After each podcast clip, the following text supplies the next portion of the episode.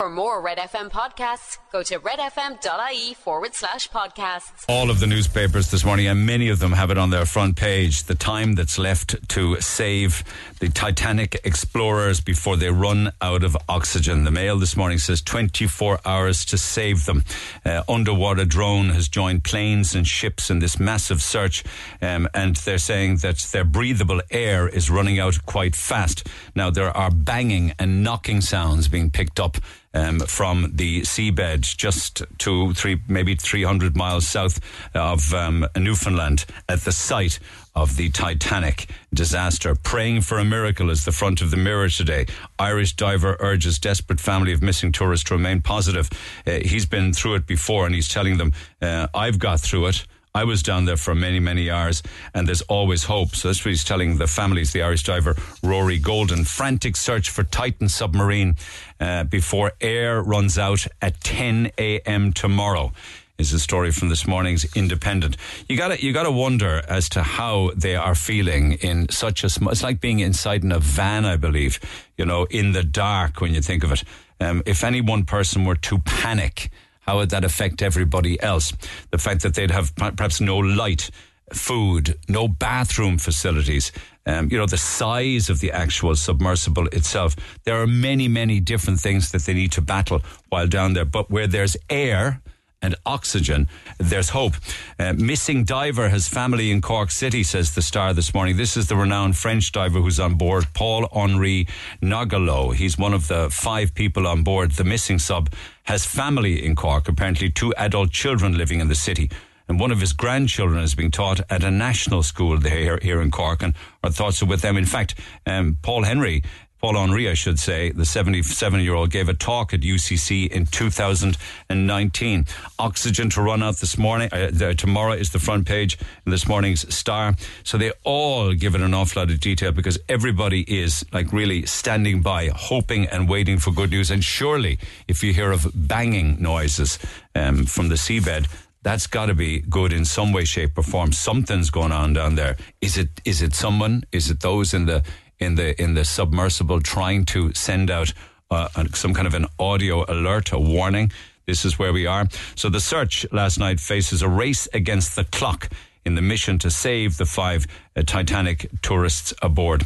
Uh, so if there's an update throughout the course of the morning and it's good news, wouldn't that just be a wonderful, wonderful thing? So, you know, as I say, um, where there's oxygen, there's hope. Papers this morning uh, talk of uh, one of the most evil men that you'll ever come across. His name is Ian Horgan.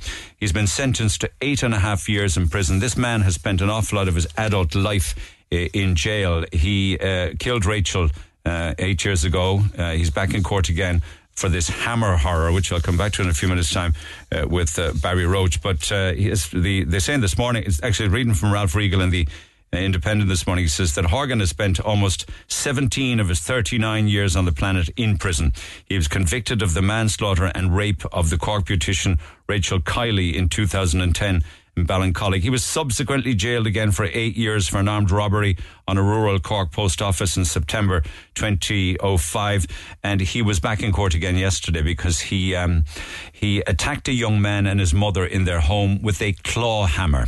Uh, and then he took a video of the blood covered pair and posted it on social media um, with uh, the music of "Lovely Day" by Bill Withers playing in the background. He texted his uh, his uh, he texted some girl then to tell him what he did. Uh, so there's a quite lengthy court report on that, which I will come back to in a few minutes' time. But many of the red tops talk about the killer rapist Horgan back in jail again, and rightly so. This time for the violent clawhammer attack.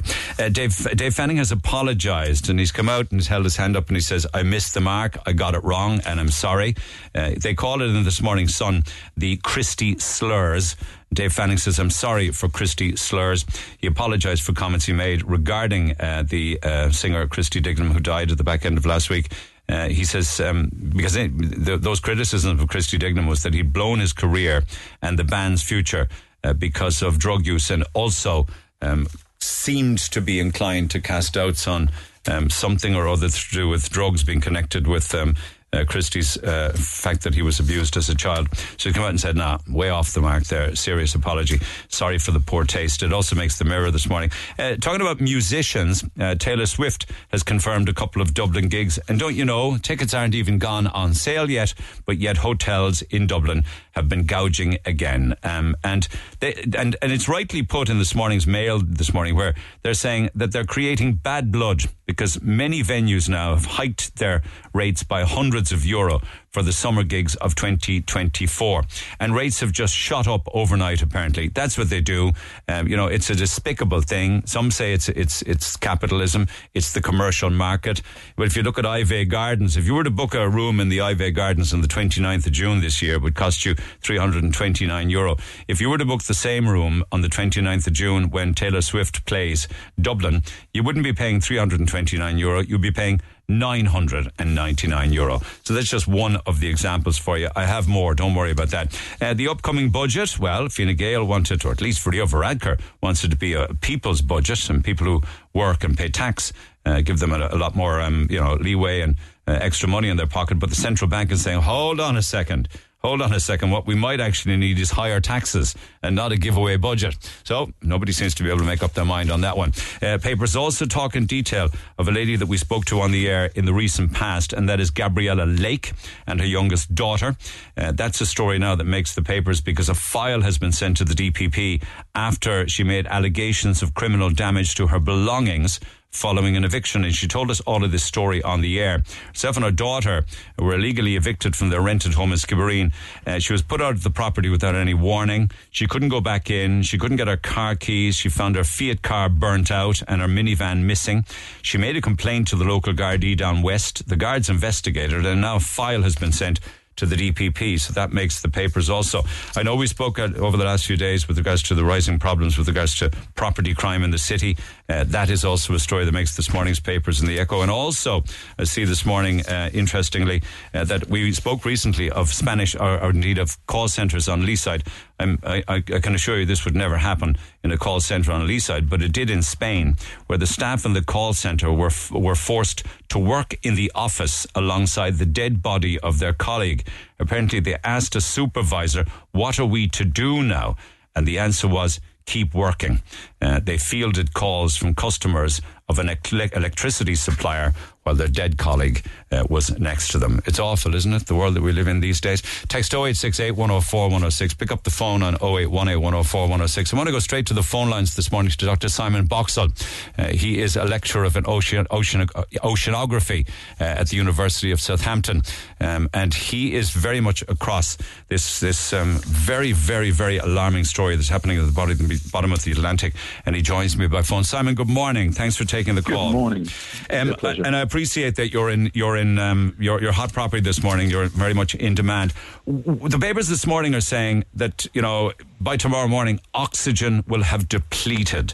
But at least I was saying if there's oxygen, there's hope, right? While there's oxygen, there's hope. And we've had this recent news that there appears to be some sort of sound signal. We're not sure if it's knocking or something, which they're investigating out on site at the moment. And that gives us hope that they are still alive and that, that the, you know, the, the, bottom line is that the, um, um, uh, the submarine hasn't collapsed under the pressure. So it gives us some hope, yes. Yeah. I was trying to say a little while ago that it could well be a distress signal of some form from those on the sub. That's correct.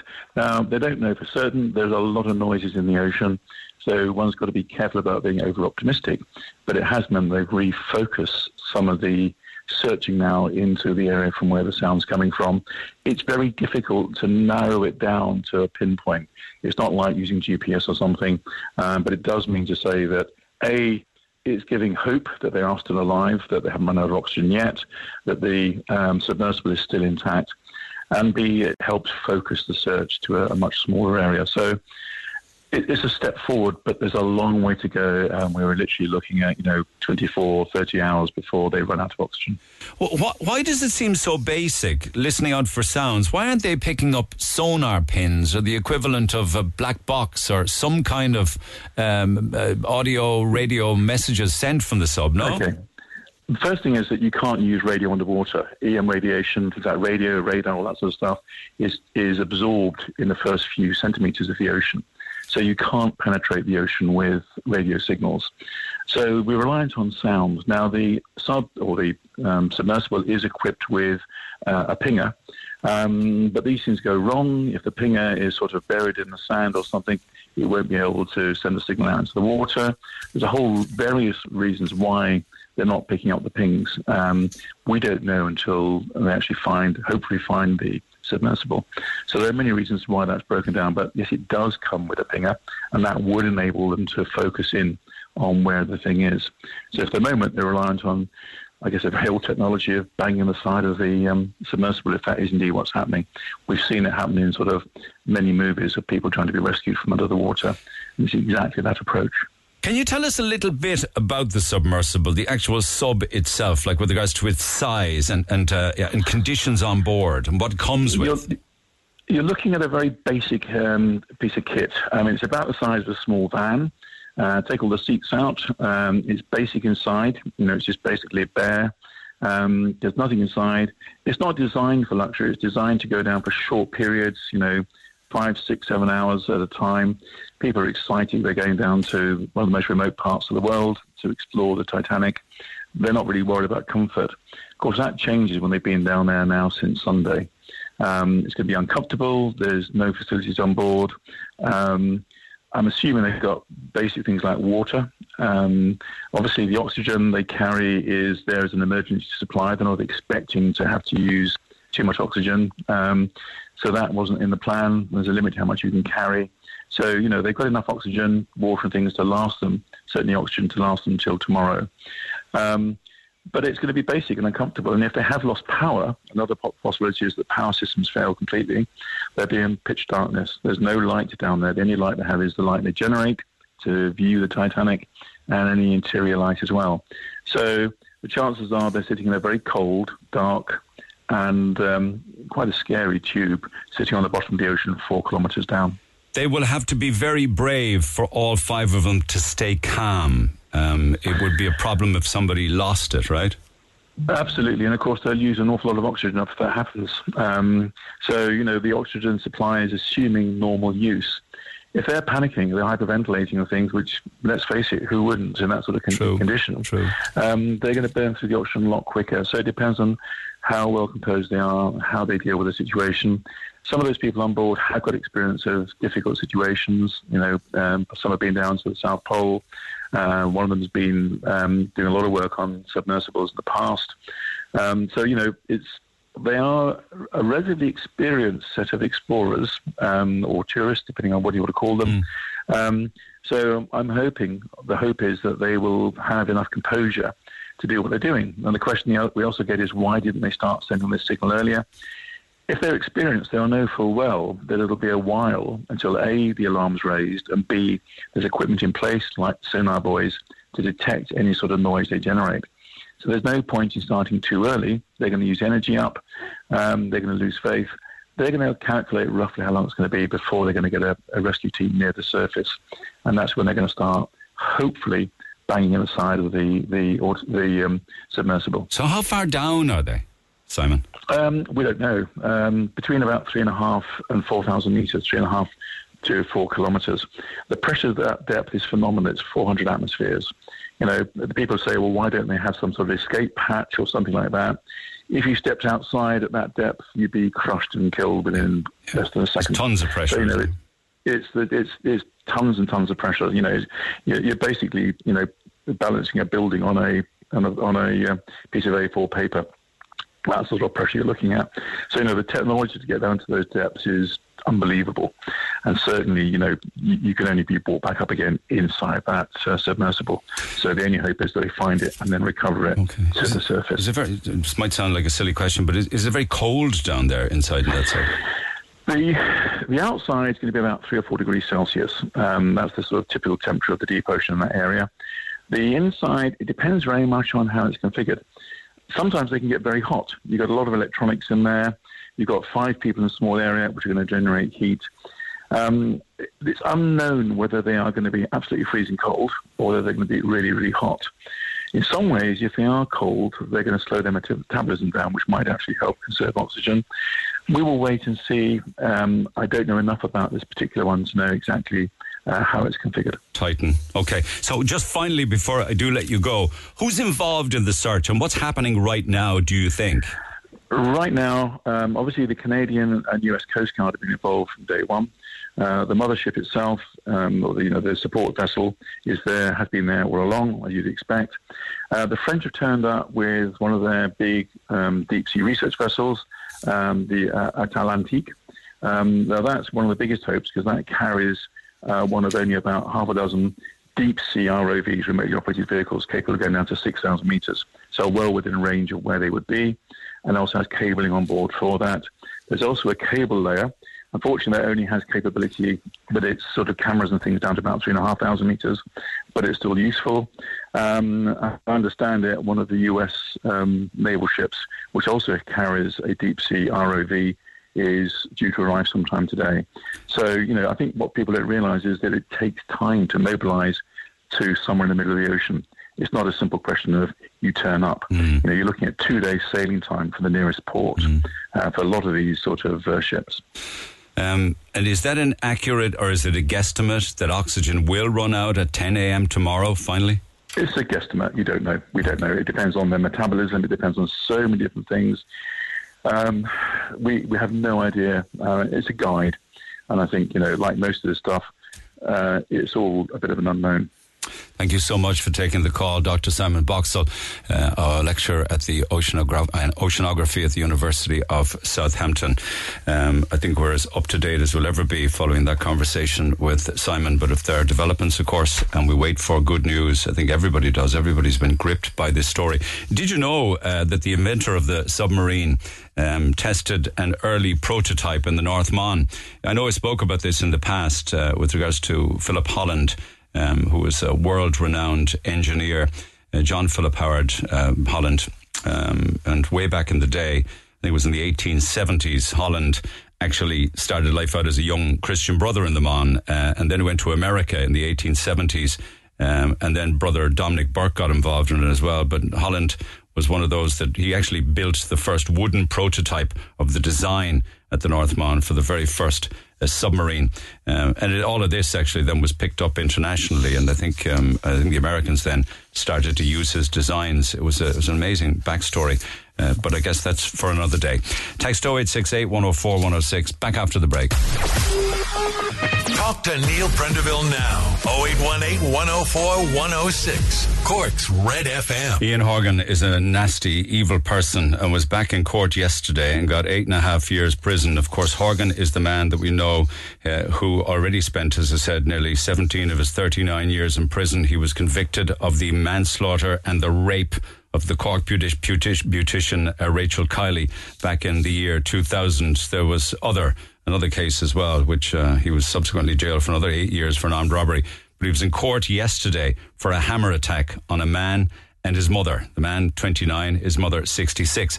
Barry Roche, Southern correspondent of the Irish Times, was in court for that one. Barry, good morning. Morning, Neil. How are you doing? Uh, the backstory to this, uh, if you don't mind, as to why he would come up from Macroom and do what he did?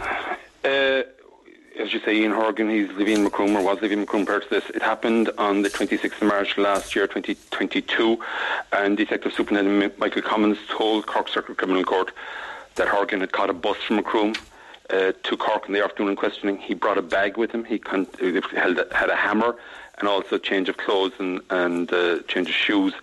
And he told O'Gardy um, traced his movements using CCTV from Western Road up through University College Cork grounds uh, up to Wycherley Terrace, Wycherley Place, and then approaching the home of uh, Mary O'Callaghan. This woman was 66, and her son Hassan Baker at McCurtain Villas. He knocked at the door. Uh, Having gone into a derelict shed, apparently. Oh, sorry, to, sorry, to change, apologies, yeah. absolutely. Yeah. He went into a derelict shed in Waste Ground, that's critical as well. Changed his, his gear into the clothes he'd brought with him and set off with his hammer. Knocked on the door, pushed Mrs. O'Callaghan to the floor when he went in and then waded into uh, Hassan Baker, caught him in an arm lock and started hitting with the hammer. Uh, and uh, Hassan Baker fell to the ground. He began raining blows with the hammer on top of him, fracturing his skull, his left temple, and his left cheekbone, and all the time trying to disguise himself by pretending to speak with a Dublin accent and talking about collecting a debt. Uh, Mrs. O'Callaghan, she suffered a fractured wrist trying to save her son, and she told in a victim impact statement how she continues to experience flashbacks of the incident and she still sees the imprint of what Horgan did to her son on the side of his skull, even though she knows he's uh, he's lucky to be alive. She said, "I felt so helpless. It was like being part of a horror movie, but unfortunately, it was real. He kept on pounding Hassan's head with the hammer. At this stage, Hassan was unconscious, and I thought he was dead. I managed to get in between them, and I shouted that he's dead. After I said that that Hassan was dead, he left. I really felt my son Hassan was dead at the place, as the place was like a bloodbath. The next thing I remember was being in the hospital and doctors explaining to me about the brain surgery that they were going to perform on him. We saw footage of it because um, Horgan filmed it. God Almighty! And we saw footage of um, both Mrs. Miss O'Callaghan and Hassan. And Hassan's face, it was like something like um, Texas Chainsaw Massacre, just his face Oh, awash with blood. Yeah. You know, really, really horrific. Was that was that uh, video footage shown in court yesterday? It was, yeah, yeah. Okay. He, um, um, Morris O'Connor, who had sort of gathered some of the stuff as part of the investigation, and he showed it. No, it was very brief clips, uh, maybe 20 seconds, 30 seconds, but I mean, there was no. It was quite shocking, really. Uh, as- as Hassan's, he's like he's there covered in blood. He's still conscious at this stage, or he's standing up at any rate, and his face is just completely from his forehead down to his chin, awash in blood. Then there's footage of him curled up on the ground, unconscious, uh, after the attack, and Mrs. O'Callaghan there as well. Uh, So she, what- as I say, Yeah. sorry. Go ahead. Yeah. Uh, she suffered a, a broken uh, wrist in the thing. As I say, Horgan, he filmed it, and when he left, then. Um, What does he, do went, next? He went down to Fitzgerald's Park, went back the route he came. Sorry, went back to the shed, changed back into his uh, other gear. Uh, he left some of the clothes there, and the Hammer Gardaí found that, and they found uh, DNA samples on the clothing matching Mrs. O'Callaghan's blood and Hassan Baker's blood. So that tied the clothing into the assault, and they found the hammer. Um, and then he went down to Fitzgerald's Park and he filmed himself, or filmed um, the pond there, and he dubbed it with Bill Withers' Lovely Day, and uh, sent messages to his then girlfriend, Clarissa O'Callaghan, uh, in, who had previously gone out with Hassan Baker, and he said he had destroyed him and he won't be acting the hard man ever again. So he went back. And he sent that message with uh, with the photographs. With photographs, yeah. And um, as I say, then uh, we heard from. Sorry, the victim impact statements were given by Detective Superintendent, Comyns, uh, Hassan Baker and Mary Callan were in court, but they didn't deliver them themselves. But Hassan Baker, in his victim impact statement, said he'd never even spoken to Horgan prior to that, but the assault had left him, he said, quote, devastated, scared, and in a paranoid state, looking out the window and over my shoulder every single day as he recalls what exactly happened to him. I was knocked to the ground with the impact and the blood flowed massively from my head. I tried to protect my mother while I struggled to defend myself, but I was helpless. The blows of the hammer knocked me out completely. It was a nightmare scene. I then became unconscious. And he said, you know, there have been implications from his underwent surgery, but um, he suffers from seizures now, or he's had three seizures since it happened. He also suffers from migraines, and his speech has been majorly affected as he now speaks with a stammer. I worry about the long-term effects that this will have on me, as my short-term memory has not been the same since. I get very frustrated with this, and my mother's constantly worrying about me, and does not want me to let me out of her sight. So that was the, sort of the impact we heard uh, of of the assault on him. The Detective Superintendent Comyns said uh, Horgan, when he was arrested, he didn't answer any questions. He maintained his right to silence, but he did confirm to um, Defence Counsel Jim O'Mahony that by his guilty plea, he had saved the state a three-week trial because there were to cost like 130 witnesses, many of them Garda witnesses. It would have been a very extensive Yeah, trial had yeah. it gone to trial. You know. Yeah. Um, th- so, I mean, you could look at the reasons behind it, but all, all I can see here is that that that um, he did what he did because Hassan Baker was um, in a, formerly in a relationship with uh, with Horgan's then girlfriend. That's the only thing that emerged yesterday by way of explanation for it, yeah. Uh, we heard that Horgan had a drug addiction at the time. He's a total of 17 previous convictions. And as you mentioned, in addition to the ones for the rape and manslaughter Richard Kiely in 2000, he also has convictions for robbery, drug dealing, car theft, affray. Um, so he's, uh, as you say, uh, the, figures is 17 years. He's, he spent uh, 39 years in jail. Um, Judge Helen Boyle said there were several notable aggravating factors in the case, including the premeditated nature of the attack, the fact that he travelled from Macroom, brought with him a change of clothes, brought with him the hammer. Uh, the actual violence in the attack was sev- extremely severe, and the fact then that he filmed it and shared that film online or on social media. Um, the prosecution barrister Donald uh, O'Sullivan said the DPP's view was that the assault was at the higher end of the scale, uh, of assaults causing serious harm offences, suggesting it merited a sentence of 10 to 15 years. And Judge Boyle said she agreed with the DPP's view on that in terms of the seriousness of the offence. She pointed out that Horgan pleaded guilty. He spared the trial, sorry, spared the stay the expense of a trial that would have involved 130 witnesses and of course, obviously, also spared his victims having to testify. And Mrs. O'Callaghan had made that point in her victim impact statement that she was relieved that he had pleaded guilty. Um, but all that means so, is that it potentially can bounce a possible sentence of 15 years down to eight and out after six. Well, she decided, she said it would be hard to disagree with Mrs. O'Callaghan's description of the assault as being like a horror movie after seeing the video. Uh, Horgan had written letters of apology and expressed remorse. Uh, Detective Superintendent Comyns was asked about that, and he said too little, too late, basically. She said the headline sentence should be 12 years, she felt, and then because of the guilty plea, she reduced it down to nine, and then she suspended six months of that, so he's left with eight and a half years to serve. But as you say, it'd probably be up before that.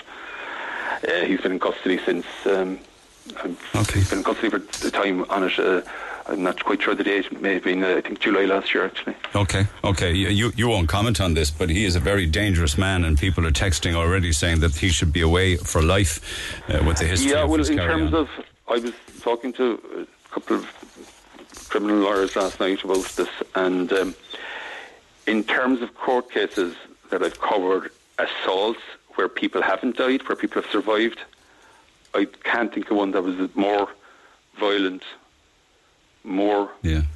vicious. I mean, I've covered somewhere the victim unfortunately has died, but this man survived. I can't recall one that was this sustained. My recollection is, and I don't have to hear, but that he was in the house for nine minutes. Now, take out a minute or two filming, but it seems he waded straight in with the hammer from the minute he arrived. And so, videoed but, it on his phone. It, but take out the minute or two videoing. I mean, there's probably, I would guesstimate, at least five minutes of solid hitting the guy with the hammer. That's, Frenzy, yeah. That's a, a lot of.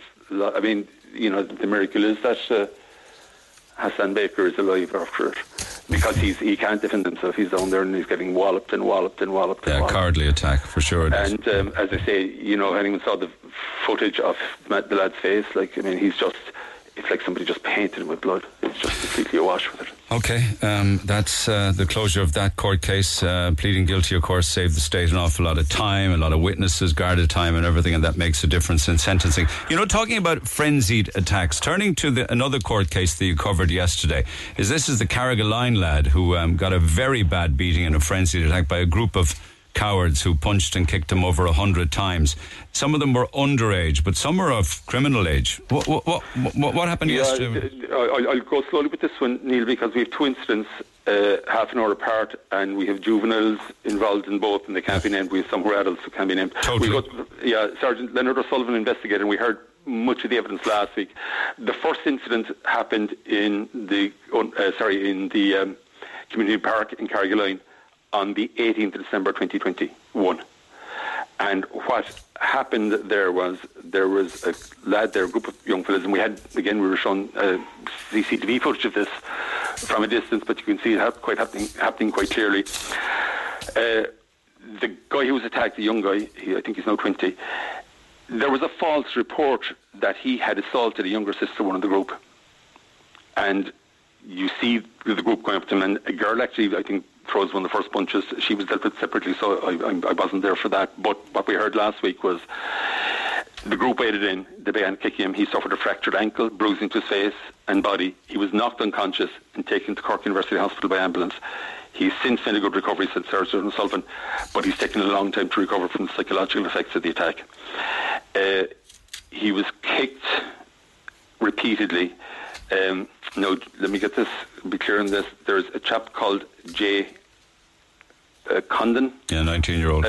19 year old lad who is, uh, he pleaded guilty to the assault and we heard that he kicked him some 20 times when he was on the ground, even pushing others out of the way so you get a clearer uh, space to kick. But at the end, he actually called for it to stop, saying he's effed up. So he uh, he's from J- Drake's Point, Cross, Crosshaven. He's always shouting he, Carrigaline on top. Carrigaline that's, the, that's the second incident. That's the second incident. Okay. And then the park one with the, the, the, the assault of the young lad, he got a two-year suspended sentence. There's 19-year-old Jordan Deasy from Ravensdale in Carrigaline. He admitted assault causing harm and engaging in violent disorder at Carrigaline Park. He punched the victim twice in the face. Uh, and prior to his intervention, the victim was on his feet. He kicked his in, in the head and upper body five or six times. He got a two-year suspended sentence. There's a third chap, 20-year-old Adam McElwain from Kingswood Water Park in Carrigaline. He was also involved. He's 20. He was involved in the assault in the park. He kicked the guy in the ground once or twice in the head, and he posted footage of the incident online. Uh, he got an 18-month suspended sentence. And then there's another juvenile whom we can't name who uh, was involved in the assault, and he got a two-year probation bond yesterday from Judge Helen Boyle. So that's the first incident in Carrigaline Community Park. There was two underage, I believe. There was a 16-year-old and a 17-year-old. Yeah, that's in the, the second, Second, incident. yeah, then yeah. fast forward then half an hour to the Owenabue Car Park. Group of about 25 young fellas there. Gardaí are called. Three women Gardaí arrived down. They tried to arrest a guy who was 15 at the time, now 17. He's intoxicated. They arrest him for his public order, but also for his own safety. They try to get him into the car. The car. They're set upon by the group of young fellas. Uh, there's really disturbing footage of one of the women guards hanging onto the young fellow by the leg and being dragged across the road by another fellow pulling the young fellow away. They got him into the car five times, six times. He escaped. They had him handcuffed. He actually escaped, but he had to come to Tokyo the following day to get the handcuffs off. So he is a juvenile. He's now 17. He got a 18 months uh, violent. 18 sorry. month probation bond. Yeah, bond. Then we go up to back to Jake Condon, who was involved in it. He's there filming it, shouting Carrigaline on top, uh, uh, shouting. There's something else he shouted as well. Let me see. He uh, uh, boys, this show his madness. Carrigaline on top, Carrigaline on top.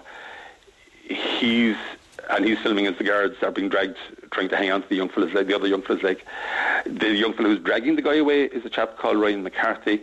He pleaded guilty to assisting the juvenile escape from guard custody, and he got, uh, let me see, he got a 12-month suspended sentence for that, and there are the three in that, isn't it? Yeah, three in that, and one overlapping in four in the earlier Yeah. one. But footage, video footage of that, very disturbing, seeing women guards being treated like that, and like it was a very hostile situation. Uh, to, sorry, just to be fair to uh, Ryan McCarthy, he was the guy dragging the young fellow away, but he also did say, you could be heard in the video saying, telling the others to stop calling, calling guards rats. Uh, so, so that's something to his credit, as it were. But uh, it was a hostile situation, and you wouldn't envy anybody doing their job, you know, trying to go into that situation Yeah. and trying to be. I mean, they were, they were arresting the young fellow for his own benefit, you know, because he was drunk and a danger to himself. Yeah, you know. yeah, So, okay. Anyway, as I said, most uh, most four got suspended sentences, and the two juveniles uh, got uh, probation bonds, so they have to uh, deal with the probation service for periods of eighteen months and uh, two years, respectively, in their cases. Okay. And all of this started with a completely untrue rumour Completely that he untrue rumour. attacked, uh, that the victim attacked a girl. The victim attacked the girl. No truth at all. That guy got the, you know, kicked unconscious. Yeah. Ser- I mean, you know, again, I suppose he's made a good recovery. We're very fortunate. I mean, it could have been far, far worse. You know. Totally, totally. Okay, much obliged. Complex cases this morning. Thank you for covering both of them, as always. Barry Roche, Southern correspondent with the Irish Times. Incidentally, just uh, one quick update as well. The Gardaí at the Bridewell are continuing uh, with their appeal to the public to come forward regarding the fatal assault that, re- that resulted in the death of Jason Butler, a man in his 20s who passed away from his uh, injuries following um, uh, that bottle attack that killed him uh, on Friday of last week. Uh, it happened on the Grand Parade Wednesday evening uh, of last week, and they're asking for road users, pedestrians, anybody who might have camera footage or dash cam who might have been in the area of Grand Parade and Daunt Square um, between a quarter past seven and 8 p.m. Uh, to get in touch with Garda Síochána. Uh, I imagine, I don't know whether the man and his daughter who came upon it have been in touch with Garda Síochána. Their evidence would be crucial because they witnessed it and the daughter was very, very, very traumatized and went home and uh, spent the whole entire night vomiting because of what she saw at the scene. But this, these are the kind of individuals that Gardaí would like to speak with on 1 800 treble 6 treble 1. 1 800 treble 6 treble one, or any Garda station. Text 0868 104 106. Get it off your chest. Call Neil Prendeville now on 0818 104 106. Red FM. Mr. morning, was telling you about a story that made the front of the Echo, and it was uh, from the organisation Parent Line. They were talking about the amount of parents that are living in fear of sons or daughters. It could be physical abuse, it could be emotional abuse, it could be verbal abuse, it could be all of it. Um, uh, you got to wonder why so many uh, young children, uh, don't know of the exact age, but certainly taking between five and six hundred calls a month now uh, from parents facing abuse from their children. Now, the um, CEO of Parent Line is Cork woman Aileen Hickey, and she joins me by phone. Aileen, good morning. Good morning. How are you? It's very, very alarming that you're taking so many calls, and a lot of them from parents in a very distressed state. What's going on? Well, we don't really know what's going on. I mean, we only report on what we hear on the phone lines, but what we're hearing on the phone lines is very distressing. Um, so we uh, currently about one in every third call we take relates to children who are being physically violent. Um, or psychologically violent, or emotionally violent, or aggressive uh, to their parents. It's the single, single biggest cause of calls to Parent Line and was right throughout 2022. Um, so, um, know, as I say, I, and you, and you kind of you, you delved into it there. It's not always physical violence, so it's not always necessarily, you know, a 16-year-old young fella, you know, pushing his mother up against the fridge door or anything like that every night of the week, you know, because uh, th- th- this all forms part of what is generally termed as child-to-parent violence, which can actually take in a range of behaviours, you know, anger, aggression, abusive behaviours, uh, coercive control, controlling behaviours, verbal abuse, and as I say, and psychological abuse. But you know, at, at, at its essence, I think what needs to be remembered is what it does is it leaves a parent in fear of their own child in their own home, uh, and that's why it is also, I suppose, the hidden side of domestic violence or domestic abuse. Yeah. Because I think most people think of domestic violence and domestic abuse as being very much in a partner-to-partner relationship. Yes. But actually, d- domestic violence is actually any violence that takes place in the domestic setting. So it certainly takes uh, child to parent violence is certainly a big part of that. But I suppose you, for most parents, you know, that this is uh, something that they're not generally willing to talk about, uh, particularly to their families or their friends or their neighbours or down at the school gate, because it, you know, it definitely brings. Why? Is that sh- do they feel shame or something?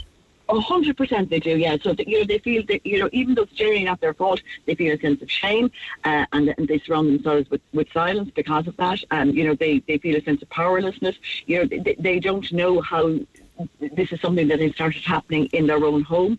And they, they, they generally, I mean, and this is only what we're reporting on. Generally, it's it's about two thirds are boys um, that are that are displaying these type of abusive behaviours, and it's generally directed at the mother, and that's just what we're hearing on the phone. now. Any idea as to how young they are, the boys and girls? Absolutely. So, I mean, you know, look again. You know, we, we would look at our statistics at the end of every month and at the end of every year, um, and the general age spread is about uh, 12 to about 18. But they can be younger, and it can also be adult children in the family home. You know, I mean, I, again, if you're going to ask me, you know, what why there has been such a sudden increase Well, in comparison to figures pre 2022, why is the alarming jump? Well, you know, I mean, we would certainly, I suppose, you know, well, there's a number of reasons. I mean, we would certainly think that uh, lockdown uh, certainly exacerbated, you know, you can't put everything at the door of COVID, and COVID is over now, or, or generally over at this stage in, in, terms of lockdowns. Uh, but it certainly exacerbated the situation because I suppose, you know, it pushed people together and it pushed families together. Um, you know, it, so it, ca- it caused, I suppose, a kind of a pressure cooker situation for a lot of um, families and for a lot of, particularly for a lot of teenagers, but also post COVID has been a very um, very difficult period, particularly for teenagers, in that a lot of teenagers found it very difficult to reintegrate after COVID with their school system, with the educational system, with their friend groups, with social settings. Um, and uh, you know, the, the, we're certainly seeing that, that reported on. I, I can, I, can accept, I can accept that teenagers might, might have found that difficult to navigate. I can even accept that teenagers can be hormonally cranky and moody and give the verbals. Uh, but you're reporting parents talking about black eyes, broken bones, broken noses, uh, damage to property, smashed windows, smashed televisions. I mean, that's on a different scale. It is, but as I say now, I mean, you that that you know that that would be, I suppose, you know, that that's only a portion of the of the calls that we get. As I say, some are everything that you've just outlaid there. Some are are certainly physical violence, but you know, a lot of parents when they ring us and they're you know when when they ring us, they're they're you know they're very uh, emotional and they're very. Um, you know they're, they're they're they're seriously concerned, and a lot of it is, isn't necessarily physical violence. As I say, it can be what you've just said. There are verbal abuse, uh, controlling behaviours, emotional abuse, um, and you know and, and psychological behaviours. But you know ultimately, you know, it doesn't always have to be physical violence. Is what I'm saying. It's what I'm saying, but it can. Be but it can be. Violence. It can be the coercive and the and the emotional but, as well. What what advice uh, can you give a parent that reaches out like that? What can you do to help? Well, I, what, what, well, first of all, the, the, first thing to do is to ask for help. So, I mean, you know, what, what we would say constantly and trying and drive the message home is that, first of all, that it's okay to ask for help. And I suppose, secondly, that the sooner you ask for help, you know, the better you will feel and the more you can, you can change things. So, you know, I mean, I suppose the difficulty for parents is, is, is asking for that help and certainly, again, asking for help within their friend groups or their family groups. Because, again, I suppose what you have to remember is families remember. So, you know, a behaviour that's necessary, that's going on now, may, you know, that in two or three years' time, that might have been forgotten about by the parents because it will have been resolved. But they're concerned that you know their siblings will remember, or mm. their you know their, the their friends will remember. Yeah. Absolutely, yeah. So, and most parents are very protective of their children, despite the behaviours. But this and, must and be the end of the line if they're calling, you know, the, the likes of your good selves at, at, uh, at parent line. But is is it a, is it, for instance, uh, something that should be given over to An Garda Síochána? Is it is it a social worker? Well, is it counselling? What? Well, to be honest, a lot of, you know, when they do ring us, a lot of them have already been in touch with the guards and uh, and with um, and with uh, TUSLA and with social workers. So a lot of them have already reached out in other areas by the time they ring us. You know, I suppose the great thing about Parent Line, first of all, is we're in confidence, um, so we're entirely anonymous and we're without judgment. Now, we also have uh, a particular program called the Nonviolent Resistance Program that we put in place for parents who are dealing with these situations in their own homes. Now, I, I will say from the outset, we're absolutely inundated with requests for the program. It's a particular program. If anyone wants to know more about it, the easiest thing to do would be to look at the Parent Line website website or to Google Nonviolent Resistance Program. It's, it's, it's a program that works superbly well and can change the family dynamic and kind of reset family situations as long as the parent works it's, with it because, like everything, yeah. it, it's, it's not a magic bean and it's not a magic wand, but for parents who want to work with it, um, it's certainly, you know, it, it's an eight to ten week program that we conduct over the phone, an hour a week, uh, with one of our volunteers, with one of our trained volunteers who's specially trained in this area. We have 30 of volunteers who are yeah, trained yeah. in the specific program. And, and I will say, it, the results are absolutely fantastic. But it's alarming that you would be inundated with people wanting to access that program. That in itself oh, is Oh, absolutely. Mean, so we have currently we have we, we were waiting list for the program. In uh, the, the we, put twenty percent more programs in place for that particular program uh, last year than we did the previous year. But the previous year we put you know more or less hundred percent more programs in place than we had done the year before that. So we're continuing to grow the number of volunteers that we have who are trained in that program, and yet we can't keep up. I would love to know why. I mean, you talk about COVID being an issue with regards to everybody's life's been turned on their head, but why um, more and more young children would turn um, violent or verbally abusive, emotionally abusive, coercively abusive to their parents who, who love them? Um, is, is it the pressures and the stress that we're putting under on, on children? I, I don't know. Well, you know, it, it, it, can it can be for, for a number of reasons, and, and it's not to say that it wasn't always there. You know, it, it's just maybe we're hearing about it more. I mean, and maybe parents are looking for more help. I mean, and, and the one thing I would say to any parent who's listening who is um, you know, who, who is witnessing these behaviours or who is the victim of these behaviours in their own home, um, you know, is that first of all, you know, that, that, they're generally that they're, they're generally not to blame, and also it's very important to separate the behaviour from the child. You still have your child. It's just right now this child is exhibiting these behaviours. Thank you so much for taking the call, Aileen. I'll give out contact details for your organisation, Aileen Hickey, with Parent Line. You can get in touch with Parent Line uh, on 0187 33 500. 0187 double three five hundred. I will also give out their website address for you if you want to check out the uh, different uh, programs and skills, or indeed um, different types of. Uh, uh, programs that they put together that Aileen just mentioned. And the website is www.parentline.ie. Text 0868 104 106 on that one and whatever else may be on your mind. We're back after 10. I'm Lana O'Connor. Red FM News is first for local, national, and international news. And you can stay up to date by tuning into our hourly news bulletins or by clicking on redfm.ie. Now, the Neil Prendeville Show, Red FM. And thank you for your texts. Here's a selection. Uh, today's world we live in, five billionaires knowingly pay big money to submerge. Something goes wrong, worldwide news. Multiple countries combine to launch search. Commendable. Meanwhile, 745 refugees missing off Greece. Sure, that was their choice too. Stop the world and let me off, says somebody. Uh, I know what you're saying. I get what you're saying when you make comparables like that. But in spite of all of that, people are gripped by this story. I'm surprised the Russians haven't yet blamed, haven't been blamed for the Titanic sub, says Richie and Togher. Paddy says the water pressure where the missing sub is stranded is 6,000 psi, which is like 35 elephants standing on your shoulder. Says Paddy. I know what you're saying, man. I know what you're saying. Hi, Neil. They shouldn't be down there. Full stop. The Titanic is a graveyard. It is cursed. Uh, morning. Every even if they reach the sub on time, Air Sea Rescue have no way of retrieving it in time. Says John. One of the worries that I was reading about last night is that it's entangled in something. Um, it could be entangled in debris. It could be entangled in rocks. It could be entangled in growth and uh, all sorts of sea plant life and things like that, which means that it would have, in some way, shape, or form, some kind of roving um, sub rescue sub would have to have cut cut the submersible out. Do you know that the only time people were rescued from mini sub was in 1973 and it was 150 miles south of Cork. You should check it out, says P. Love to chat with you on that, P, if you have the further details, because I clearly can look at it. It was the Pisces 3 was a dramatic underwater rescue 40 over 40 years ago when two British sailors plunged almost 1600 feet into an abyss 150 miles off Ireland in a deep sea sub, and they were trapped in it for three days. They had only 12 minutes of oxygen left when they were finally rescued. That's the story that P is talking about. Um, if you have further details on it, always great to talk to listeners on things that interest them. Interest them. The capsule uh, is made of carbon fiber and titanium. Failed to withstand the immense pressure, and the material is too weak. It should have been strength of industrial steel. I heard that one of the design team resigned due to safety concerns over the Titan. Well, I don't know anything about that, but thank you for telling us what it's made of.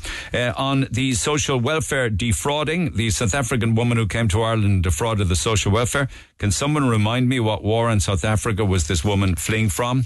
Um, I know, I was talking about that yesterday. Uh, morning, I'm a Garda, so you understand not to read out my name. I heard you speak about the taxi driver beaten over the weekend. The Garda Commissioner says there is no overtime to put extra Gardaí on the streets of Cork at weekends. All Gardaí in the country that are off duty this weekend have been offered three days overtime, three nights overnight expenses, and travel expenses for this weekend in Dublin for Pride parades. What a joke. Why can't the Pride uh, parade get on with their lives without having to need to showboat in front of all of us that are straight? No problem with money to look after them in Dublin. It's a complete joke. And um, I understand what you're saying with regards to the Garda Commissioner. He ruled out when he was in Cork recently, Drew Harris, no overtime. Uh, no extra Gardaí, wait your turn like everybody else. Uh, but meanwhile, the Garda is suggesting or saying uh, that this weekend, uh, all Gardaí in the country that are off duty have been offered three days overtime, three nights overnight expenses, and travel expenses to go to Dublin. Uh, on the evil Ian Horgan, uh, he moved in next to us in Macroom. He is pure evil and will kill again. He used to scare the life out of me. There are a number of texts from people who say they have a better idea with regards to what should happen to Ian Horgan, but obviously I'm not in a position to read those out. Uh, many of them are suggesting um, that he is beyond rehabilitation. Um, somebody else says, "Pity it's not America. Three strikes would mean life, and this would be her third, his third time being incarcerated." On um, the Carrigaline attacks, ta- attacks, I see they all got suspended sentences. No wonder it's like the Wild West on our streets. I'm enraged listening to you talking about this. Uh, morning, why were three women Gardaí sent out when it was men who were needed to arrest these young thugs? Um, I'm sure some would agree with that, others wouldn't. um, saying that uh, in, in, in terms of Gardaí and policing, or indeed the workplace, all things should be equal. Uh, parents of these individuals from Carrigaline should hang their heads in shame for never correcting them growing up and indulging them so they grow up into the monsters that they are. And one more on that. Parents have never corrected their children and they now, the children now have zero respect for their parents, for other individuals and indeed on Garda Síochána. And the Taylor Swift hotel prices, with regards to you quoting a hotel price of 999 euro on the night of a Taylor Swift concert, a fool and their money are easily parted, says John. Well, if I wanted to go to Taylor Swift, and I did it some time back when I was up at Moving Hearts in Dublin, I went up to the gig, drove up, put the car in the car park, came out of the gig, and drove home. Talk to Neil Prendeville now. 0818 104 106. Cork's Red FM. Big story unfolding in the UK at the moment. Rishi Sunak's got involved in it. Many government ministers have got involved in it. The opposition's got involved in it. Unions have got involved in it. It all has to do with a teacher who scolded a pupil for rejecting a classmate's claim that she was identifying as a cat. Uh, and the teacher now has become the center of attention in this one um, because that teacher, this would be our equivalent to second year. I think it probably would be probably second year in secondary school, perhaps third year, but certainly secondary school. The teacher has come under fire after telling a pupil she should go to a different school for rejecting a classmate's claim that she identified as a cat. Now, the pupil said uh, she was made to stay after class by the teacher. But what's interesting about this is a classmate recorded everything um, on TikTok. So uh, online, you can hear the audio. Uh, conversation between one or two of the students and the teacher. It sounded to me like robust debate, the kind of thing you would want to have happening in a school where children are challenging and answering questions and asking questions and saying that they don't agree. I think that's what you want. The teacher was having none of it, but it was recorded. Uh, the pupil said she was made to stay after class by the teacher. Uh, and you hear it in the secret recording um, because the teacher said that she was really despicable and very sad. Now, it's a three and a half minute recording, and the angry teacher, who isn't named, said that she was going to report the girl uh, to senior colleagues, yeah, and that she needed to um, uh, have a good conversation with regards to her thoughts. Um, she said that people, how dare you? You have just really upset someone saying things like that. You should be in an asylum. Right? Now, the, the girl kind of made an awful lot of sense in what she was saying, but the teacher was having none of it. The girl responded saying, I just said if they want to identify as a cow or something, then they are genuinely unwell and they're crazy. Um, she says, it's just my opinion. Uh, the teacher then went on to give um, uh, her opi- the teacher's opinion on the world that we live in with regards to the fact that there are lots of genders, including transgender and agender. Um, and she then links the girl's gender critical attitude to being homophobic. Um, she says it's not an opinion. If you don't like it, you need to go to a different school. The girl defends herself then by saying she was nothing but respectful, um, but she admits that she felt compelled to ask her classmate, How can you identify as a cat when you are a girl? Uh, so it's a very interesting conversation. The teacher um, is uh, very much at the center of this now, and Rye College have been bombarded by thousands of angry social media messages after the recording went viral. Now, the student can be heard arguing uh, with the teacher that gender is determined by biological sex. And the student said, if you have a vagina, you're a girl. If you have a penis, you're a boy. That's it. And it's at that point that the teacher can be heard saying that she is uh, really despicable. You may remember, and this, this story is going on and on and on because there are also um, other pupils in secondary schools. Uh, I don't know anything about their primary system, uh, but they are identifying as the moon. They are identifying as cats, obviously. They are identifying as horses. They are identifying as dinosaurs, and some are coming to school now dressed in cat suits. Um, so it's quite interesting, isn't it? How do we how do we get to this? Um, you know that you would have. I mean, they're saying um, that the, the, the pupils who identify as cats are meowing uh, as opposed to answering. Asked a question in a classroom, they will meow as opposed to answering the question. And and and I know that this was uh, a rumor, and Skibbereen Community College got onto the authorities because there was a claim circulating on WhatsApp uh, some months back, and they got in touch with the Gardaí over it. Bogus claims that a student down west was identifying as a cat. And there was a voice note about the Cork school that said there is a girl in junior cert who wants to be identified as a cat and is identifying as a cat, and the parents are supporting her. She looked for a litter tray in the school, and the school have refused it, and the parents are now suing the school. The pupil meowed at a teacher, and the teacher barked back at her like a dog. The teacher has now been suspended. So I mentioned that actually because that turned out to be a false and fake rumor, I'm told. But the story coming out of the UK, particularly with regards to the college that I've just mentioned, is true uh, because it's been recorded. Um, and it's, I, I mean, I, I, I, I kind of understand um, where the student is coming from on this one because listening to the audio, she makes very interesting points. Um, and it is her point of view. Indeed, she says not just hers, but many of the other girls in the classroom and her parents as well. To be interesting to see where this goes because it was captured and recorded uh, on, a, on a, what was supposed to be a debate on transgender identity but a classmate in her classroom is identifying in the class as a cat. Uh, how do we get this far? Uh, how do we get? How do we get here where people would think, okay, um, you could be confusing transgender issues, which have a very valid point, with children wanting to identify as cats or dogs or horses. Isn't that gone to a, an extreme, really? Maybe a step too far? Anyway, your thoughts are welcome. Text 0868 104 106. Back after the break.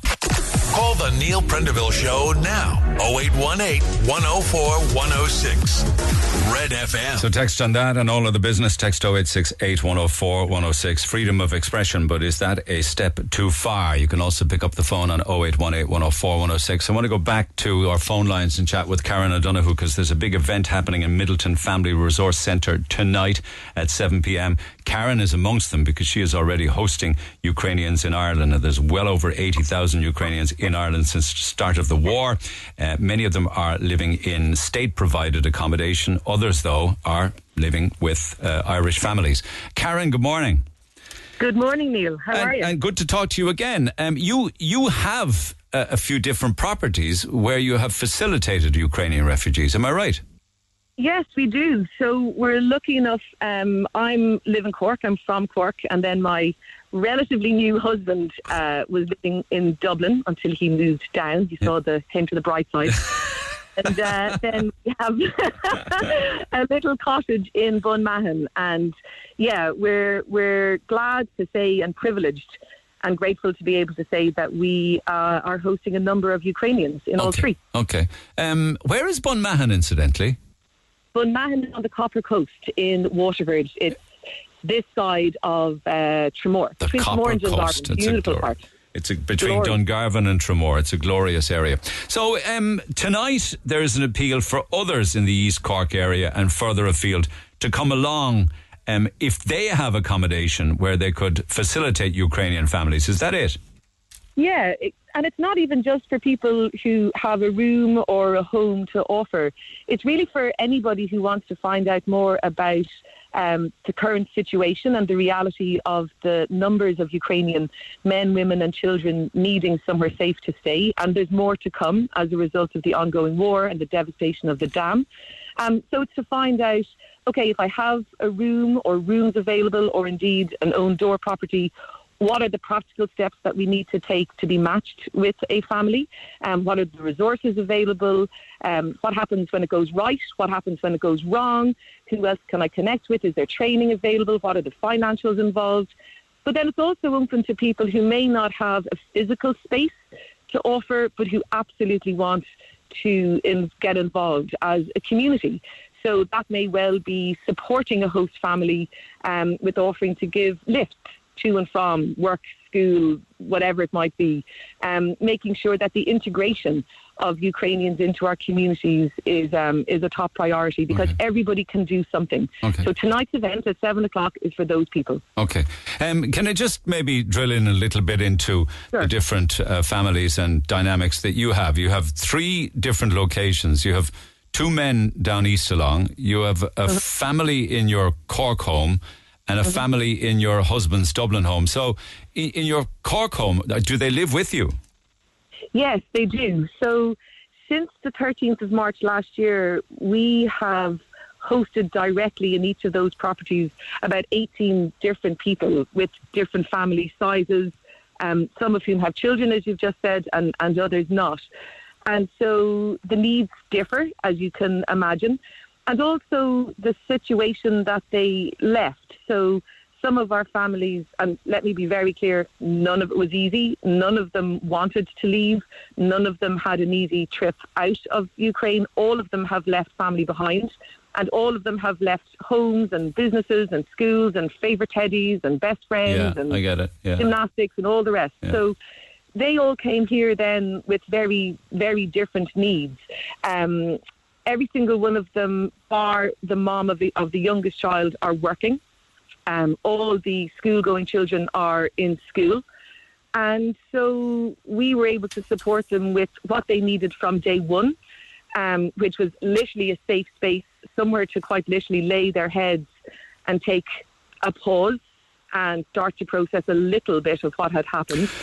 And yeah, You you said 18, so some have come and left and some have moved in afterwards. Is that it? exactly. Why, why, exactly. would- why would people move? Well, where we live in um, Lisquinlan, here in, in East Cork, um, as beautiful as it is, it's very rural, and we ourselves know the challenges of living in rural Ireland without, you know, a good public transport system, etc. And so, if you don't have a car, you're goosed. And not many Ukrainians um, were in a position to come with a car. So, as the first families were coming to us, and again, you know, getting their bearings, etc., etc.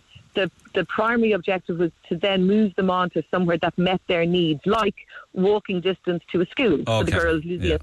Yeah. So they would then move into those own door or a new host property. Um, and then one of our families who is just one of the, Lydia, the mom, is quite literally my absolute hero. She's one of the most incredible women I've ever met in my entire life. Um, they were with us for six months. And, you know, two days after arriving, Neil, they were working at Ballymaloe. They were talking to people about buying a car. The girls were ready to go back into school. Like an amazing turnaround. Because Yeah. these, these people are solution orientated. Yeah. Like they are resilient as hell. Do a lot of them And want to work then, yeah? To my understanding, yes. I mean, everybody is different. You have people in every country of the world, some who want to work, some who don't want to work, hmm. some who want to contribute, some who don't want to contribute. And so Irish and Ukrainian people are the same in that regard. But the Ukrainians that I have had the privilege of meeting and becoming friends with, um, all of them want to work. And they face the same challenges that we do. You know, what do you do about childcare? What is the transport?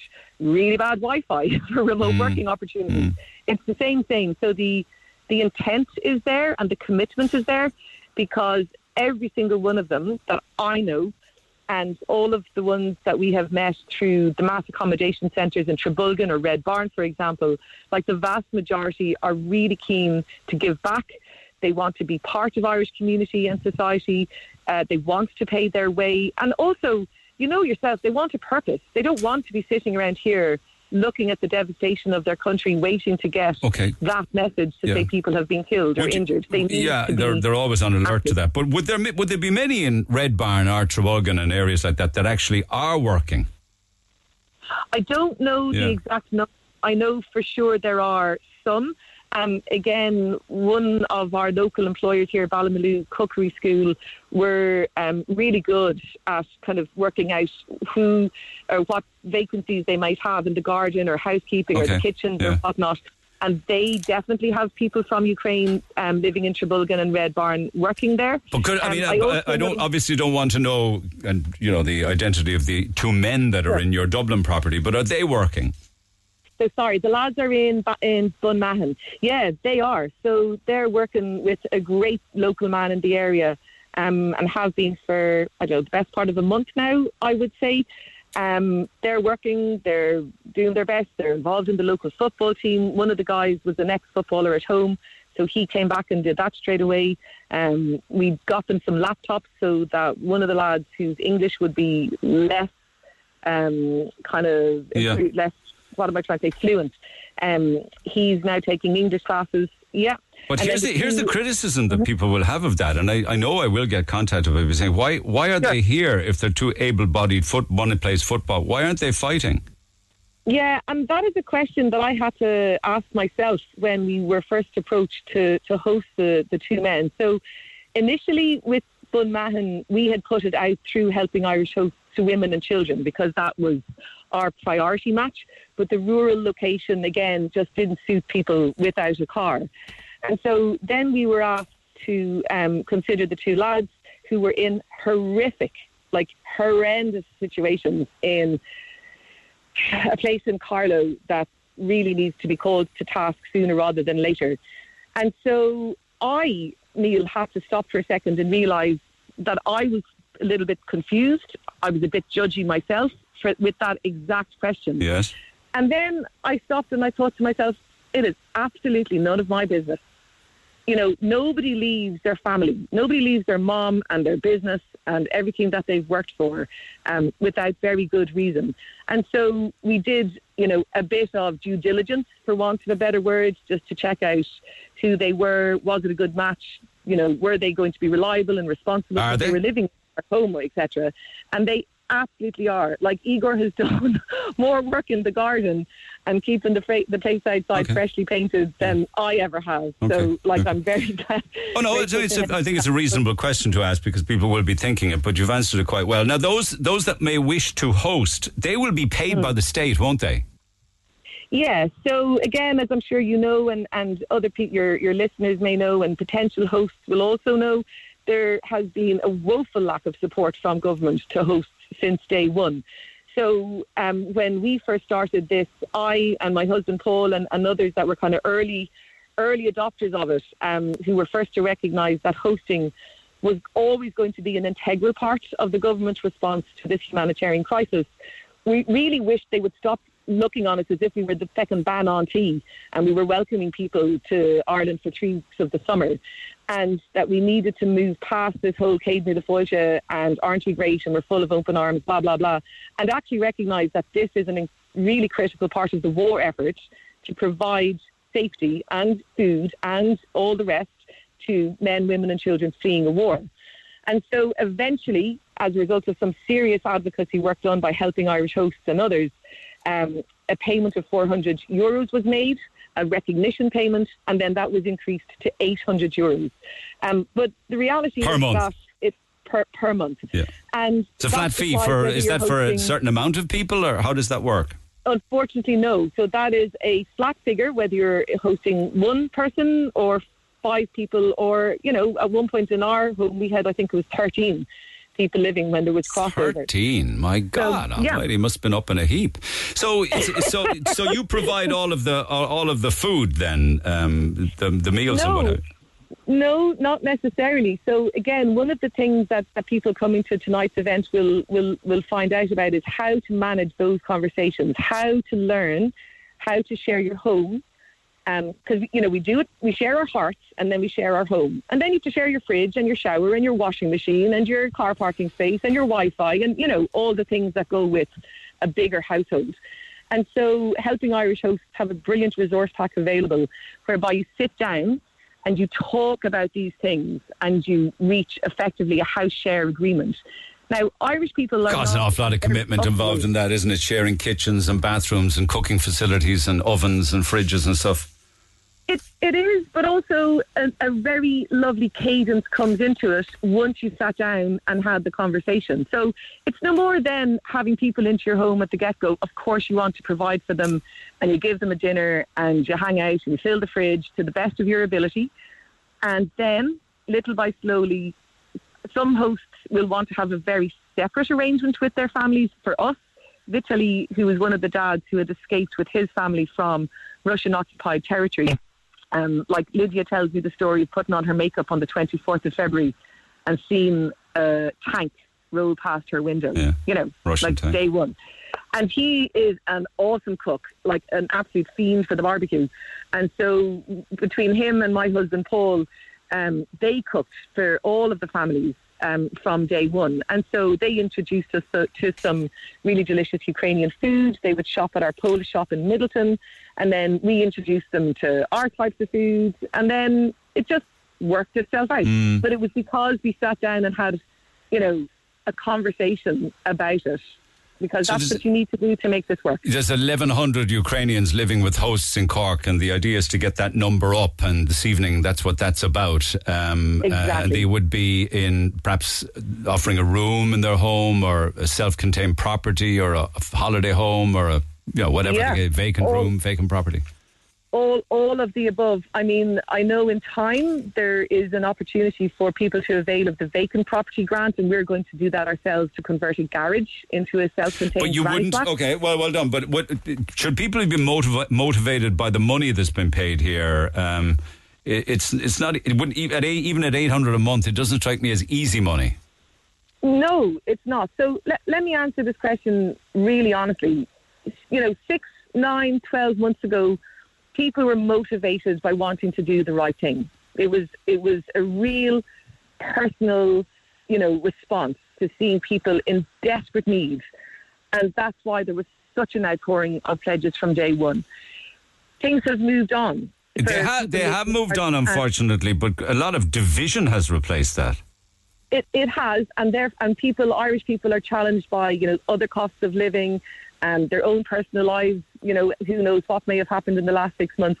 So I don't know what's going to make motivate people to do it, so long as they do it. And if getting 800 euros a month is something that will help their world, you know, would move the dial on on an Irish person's or people living in Ireland's quality of life and take a bit of stress Okay. off Yeah, okay. and they're willing to put the time and effort into properly welcoming Ukrainians into their home, I can promise you, Neil, and I can promise your listeners, the juice is worth the squeeze. It just takes a little bit of planning, and it takes a little, a, bit, a lot of commitment, and a fair degree of honesty, and then you just bloody well do it. And Our- if it doesn't work out, if it doesn't work out, there is a plan B. There is always a solution. Helping Irish hosts will step in.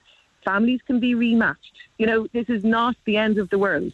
So Just but- on things not doing just on things not nothing working out. I mean that that works on both sides. For instance, do uh, is there Garda vetting of host families? Um, do you know that's a really good question, and one I am not sure of. Um, Surely that's a worry, know. though. If you have um, a typical example of that would be a woman with her children moving into a home, not knowing who's in the Yeah. home. Uh, that Yeah. would need a No, Garda fair- vetting. Fair point. So my understanding is, and again, um, we can come back to you with the facts on it, um, and this information will be available tonight in Midleton, is that if the children are under 16, if the child um, if the child coming into the house is under 16, then yes, everybody in the house has to be guarded. Oh, right. That's so there, is- important. there are Okay. safety procedures in, in place. Yeah. Okay, so tonight, uh, 7 p.m., Midleton Family Resource Centre. Anybody that thinks they could get involved and help uh, should just come along. And uh, One hundred percent open door. People will be made most welcome. Listen, just before I let you go, because I know you're very much also involved in uh, uh, grow, eat, and cook, and we spoke about that in the past. This is completely off topic. is there any truth that um, fruit and vegetables uh, are, and these are our own homegrown ones? I know we import loads and loads, but that our homegrown stuff is in short supply, your broccolis and your cabbages and your stuff like that, because of the weather? Well, yes. I mean, the harsh reality is that I know that this issue is making news once again, which is good to bring it to people's attention, but it's not new news. Um, environmentalists, horticulturists, GIY, you know, we've been saying for a long time now that Ireland is not as food secure as it thinks, and we must not take it for granted. So um, the harsh reality, Neil, is that our horticulturists, uh, the horticulture sector uh, in Ireland is diminishing. I mean, it's in serious decline. So before ever the weather should get involved in the climate challenge that we that we are all really facing, um, the fact is that we are going to become increasingly dependent on food grown in other countries. Well, we are that already for much of it, but I, I'm talking about drought affecting, as I say, cabbage, cauliflowers, carrots, parsnips, broccoli, sprouts, and things like that. Yeah, for sure. So, I mean, do you remember the heat wave of, I don't know, 2018, was it? And, you know, Irish uh, lettuce growers and other vegetable growers were really damaged. Like their pro- the crops were really damaged, and there was still an insistence by the supermarkets that they provide the same amount for the same price, which is less than nothing. Yeah. And um, they couldn't do it, and yet they were the one to to suffer. So yeah, you know, and uh, what I would say to you and, and listeners now, um, and GIY have been saying it since day one, and it's a little bit like our conversation with Ukraine. Everybody can do something. So instead of looking at the headlines and going, "Oh my God," and then just talking about it or being passive about it, is take action. Like be the change. So I can't influence the war in Ukraine. I can't change the climate crisis. I can't influence what's happening with big farmers and big growers in Ireland or any other country. But I can absolutely make better food and other lifestyle choices myself at home. Right. So get growing, look at your seasons, support your local producers, get to your farmers market. Don't sit down, you know, wringing your hands or just, you know, talking hot air about the problem. Live in the solution. And start And small, even if it's a couple of tomato plants, and build up from there. Dude, exactly. Like you know yourself, once you start something and you see the positive effects that it has, and it is and the so taste. joyful. Oh my god. Oh my god! Like just, I'm telling you, all we need to do is get everybody to eat a homegrown Sun Gold tomato, and like GIY's work is done. Yeah. That's it. A, mon- a money maker, is that what they're called? Oh, the money maker, yeah. And like spuds, harvesting your own spuds. We're a bit late for them now. But like honestly, everybody listening today, imagine if you could lead the charge where you got the people of Cork to get up and get out, whether it was herbs on their windowsill, it's still perfect, perfect time to grow salads. And there's loads of vegetables if you have the space or the inclination, if you could get them from plants now. Ins- so like it's there. The solution is there. Inspiring. talking about the problem, but we need to absolutely live in the solution. All right, inspiring stuff. Thanks, Karen. Stay in touch. Mind yourself for now. well. Karen O'Donoghue tonight, uh, the Midleton Family Resource Centre uh, at 7 p.m. Your thoughts on that are welcome, incidentally, particularly if it's something you would consider or not.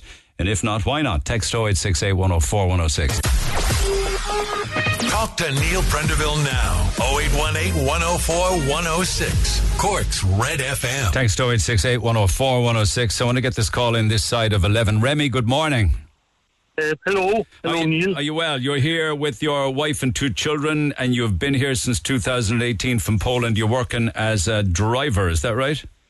Yes, that's correct. And your wife's involved in working in childcare and uh, household duties, cleaning houses in the neighbourhood and what have you.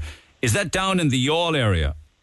Yes, that's uh, that's actually in the Red Barn. In so Red Barn. that's uh, Okay. yes, that's Okay. that's in the Red Barn next to the hotel. Okay. And within that hotel, there are many Ukrainian refugees, yeah? Yes, for this moment, this or I know, it's like um, I think it's like more than seven hundred of them In the hotel? because hotel plus there is a houses what belongs to the hotel as well. So everywhere when the hotel have the place, they can um, there is Okay. um, Okay. refugees over there. Yes. and is that an accurate figure, 700? Yes, because it's it's like um mm, all together is is of the it's like did you imagine there is a 225 children what Okay. drive to the school every day. So every day of the 700, 200 and how many? 75 of them are children. Two, 225. children. 225 are children, so they would be uh, collected by by coaches and buses to take them to Yes. school, and you and you see that Yes. every morning. Well, I'm well, I'm glad that they are going to school, aren't you? Yes, I'm I'm also very glad, but I also was um me was apply for the bus to school, and every time when I was apply, the, uh, the application was reject because they says there is closer school when you can send your kids, but in the end of the day, the same buses, the Éireann, the bus Éireann buses come in and take the Ukraine kids to the same school what my kids is walking. So it's the same school that the bus goes to. You were denied on numerous occasions a bus place, but the refugee Yes. children go on buses to the same school, but your children have to walk to it. Yes. How's that? How does that make you feel? Um, you see, it's like um, I was I was write an email to the bus area after application was rejected, and I was asked if there any chance to put my kids. I'm not asking for the special bus. I asking for the bus what is already common. So I asking for the place, and I even pay for the bus, like you pay for the school bus for to the bus area, so I can pay. And then they send me email back when was says the Department of Education says that's the strictly and only Ukraine's Okay. family members. Okay. That's and it. and how far is the walk to school? Oh, it's it's impossible to walk. It's more than seven kilometers. Seven kilometers. Yes. Um, and how do your kids get to school? Um, I have to ask my neighbors. So uh, my neighbors is driving the kids to the school, but then like um, um, one neighbor was moved out because she get the council house. So I asked another neighbor. Another neighbor was agreed to drive my kids to school, but now uh, he's saying probably he not will be take the kids to the next year to the school. So I don't know what I'm doing. Okay, so you're having to do it, and you see other kids going to the same school in buses that are provided for Yes. them. Now, you have a, a bigger issue in the sense that you have been given your notice from a residence that you rent privately. That's that's that's correct. I get the notice because it's like um hotel from the last year.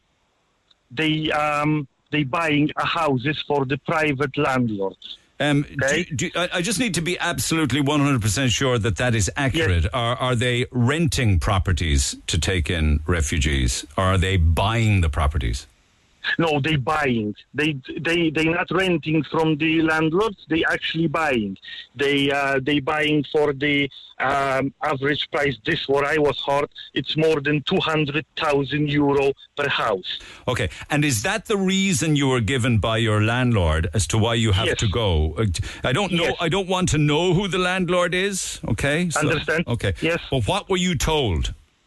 um, I doesn't told like a strictly like you have to move because the whole uh, the the the the U- Ukraine's refugees will be live over there. But it was when the landlord was phoned to me. He says the house will be the house is already sold to the hotel because hotel needs these houses for the refugees. Okay, so you were told that by your landlord. Yes, Okay, that um, was told. That was told me. That's what he your told to me. landlord and- sold a number of properties. Um, Yeah, the landlord is own of four houses, Okay. and he sell all of them in the one time. And in these three houses, because one was he's using for himself for like a summer house, okay, but the other three houses, there are people still living. So me and another two families, they are still in these houses. Okay. What was sold. And, And the other, and then, and then, sorry, and then the other houses, what was sold already, and the Ukraine people are live over there now. There was the houses where no one was renting, and they belongs to the private people what they using for the for themselves. okay. Uh, would So they, all- there would be would there be summer homes? Yes. Okay. Okay. Yes. Okay. So um, these hou- these houses that were bought were they bought by Yes. the state, as in the Irish government, or bought by the hotel? this this I don't know. Everybody what are saying they're saying the hotel by buying the houses. Okay. That's what the other neighbors told me, and this what I was heard. The But the- hotel is buying. But isn't there also a chance that the state or the county council or the government bought the properties and asked the Uh, hotel this- and asked yes. the hotel then to put Ukrainian? The problem here is that you put Ukrainian refugees into the properties, but you have to evict families to do that. Yes. So that's that's true. So so it's it's like it looks like. And then to be honest, I don't. I'm I'm really sorry about the war and about the Ukrainians because I really do. Okay, it's not against them, but it's someone was create a law or someone give the permission to remove the families from the house and put the another family to live over there. How and long have you? How long? So when do you have to be out? Is it November? Because you've been given. November, November, yes, the fifteenth, I think. So uh, you have been given the proper notice and everything, yeah? Yes, I gave the proper notice. I got the I I have the letter from Okay. the from the landlord. So you move out Yes. by mid-November, and Ukrainian families move in. Um, you say and live for free. Well, the benefits the Ukrainians would get here are accommodation, job seekers allowance, or a state pension, waived visa requirements, child benefit, back to school clothing and footwear allowances, free health care, free education, free disability, free carers allowance, and rent supplement. Uh, each household uh, gets all of that, um, and, and and also free bus places for children going to and from. So you must feel very um, kind of disenfranchised, not just your child on a bus place, but your family home. Were you happy there? Um, I'm I'm really happy. That's why I um I came to the island, and I was realized I was talking even with my friends, and I think I'm uh, I was um I'm I'm the, now I'm the pure Irish. I only born in the wrong country, so I find I found I love It. I was I was I was found my uh, uh, my peace and calm and, and and really nice place to live. And since I came to Ireland, I'm I'm working. My kids going to school. I've a little bit problem with my son. My son needs the uh, uh, SNA teacher, so that's why I was uh, want to stay in understand. because he will Yeah. be going to the sixth class Yeah. next year. I know it's very. Uh, listen, it's very upsetting to see what's happening Yeah, to you. it's, You- very upsetting. You were saying um, to you were saying to the lads that you found your place on earth there. Yes, yes, because it's it's it's true. It's it's very nice, nice, peace and quiet life o- over there. But it's really, uh, it's like a. I have to tell to my children we will be have to move. Well, it's awfully sad and Okay. and, and quite Yeah, and- unfair that one family would be displaced under circumstances like this. I have to say, will you Yes. be able to find somewhere, and will it cost you more in rent? Oh, it's it's, definitely it's like um um uh, like I said, I never applied for the council house. I never was on the council list. I never. Uh, now I I will be have to do this. I'm I'm I'm. Uh, I waiting for the a couple documents from Poland where I can where I will be have to go and take to the um, uh, housing department and um, renting everywhere. Um, I work in Ballincollig, so I traveling every day 120 kilometers A both day way to go to work. a day to go to work because I like this job. Really, I really do. I feel So- awful so- for you, man. I, I you know, Yeah. I, I feel I, I'm caught in the middle really a lot of the time with with stories of people fleeing war. But what's happening to you? All I can say is that it's very unfair. It it is it and and like I said, someone was agreed for this, and someone was even even worse, give the money for this.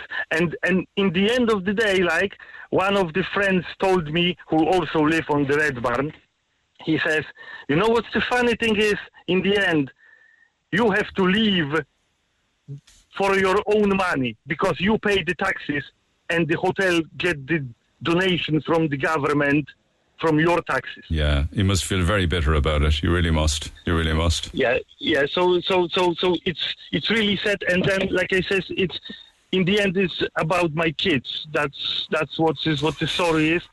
And um, and actually, they they like when when we live on the Red Barn and the Ukrainians live around us, they're very peace and calm people. That's what I can say. Yes, it's Okay, not and about they- them. they- You're not criticizing yes, them. because you don't know. You've been very because in- balanced and fair about it. yeah, because in the end, like in the end, they will be have to pay this. These poor people will be pay very big political price because people will be listen even this what I'm saying, and they will be angry about them. But hmm. that's not their fault. Yeah. Someone create the law Yeah. like this, like uh, so. So it's it's like in the end, I don't know what these poor people will be do because what they do when the money will be over and the hotel says, okay, now you have to start pay. I know, I know, I know. Well, it doesn't seem as if they expect that anytime soon. If you say they are hoovering up property at the moment, they must be in it for the long haul. Uh, do stay, do stay in touch, Remy. Um, you're ob- Okay. you're obviously going to start looking for somewhere now. Good luck with that. Uh, oh, thank you very much. Thank you very much, Mr. Neil. Lovely guy. thank you very much. Remy. Mind yourself. Do stay in touch. I really mean that sincerely. Isn't he the loveliest guy? Hard-working man with his young family. What an awful thing to happen. Text 0868 104 106. We'll pick up on that and lots more after 11. Hey, it's Dave. Join me weekdays from 4 for Dave Max Drive, where I'll help get you home or give you a little lift at home. Big hits, loads of fun features, and traffic info. What more could you need? Join me weekdays from 4. Dave Max Drive. The Neil Prendeville Show, Red FM. I hope to talk to the good people at Fota Wildlife Park before the end of the week. It certainly is a place you should visit with the family. And how about winning yourself an annual pass? We've got two to give away every day. And on Friday, a VIP private tour of Fota Wildlife Park, which is celebrating 40 years this summer. There's a big weekend carnival, carnival going on down at Fota Wildlife Park this weekend, 23rd, 24th, and 25th, right across the weekend. And you can be part of it as well. And they've got some fabulous prizes uh, right across the weekend and tours and all sorts of stuff like that around the park. More on that uh, before Friday. But Friday's prize has a VIP tour two night overnight stay in the four star Oriel House Hotel, dinner on one night with you and all of the family. That would be two adults and up to three children, plus a picnic to enjoy. So it's a wonderful, wonderful price. But two conservation annual passes every day this week. And uh, how we give them away hasn't changed since yesterday. It's a film and a character from the film. There would be famous talking animals, don't you know? Famous talking animals. So um, this is the um, don't call just yet. I'm just playing it for the first time. This is the, the piece that I want you to identify. So it's the uh, it's the animal and the film, right? Have an aish. Baram you, Baa-ram-ewe. To your breed, your fleece, your clan be true. Sheep be true, Baa-ram-ewe. I have an ocean, nor the sky above me have an ocean. So I'm assuming that. Um, you know, my son being 29 and my daughter being 27, that it's a more recent film. I have no idea what it is. But that's the audio clip. So um, that's what you got to guess. And here is the cue to call. So when you hear this other animal uh, from uh, Fota Wildlife Park, that's the cue to pick up the phone and call 0818 104 106. Have a listen.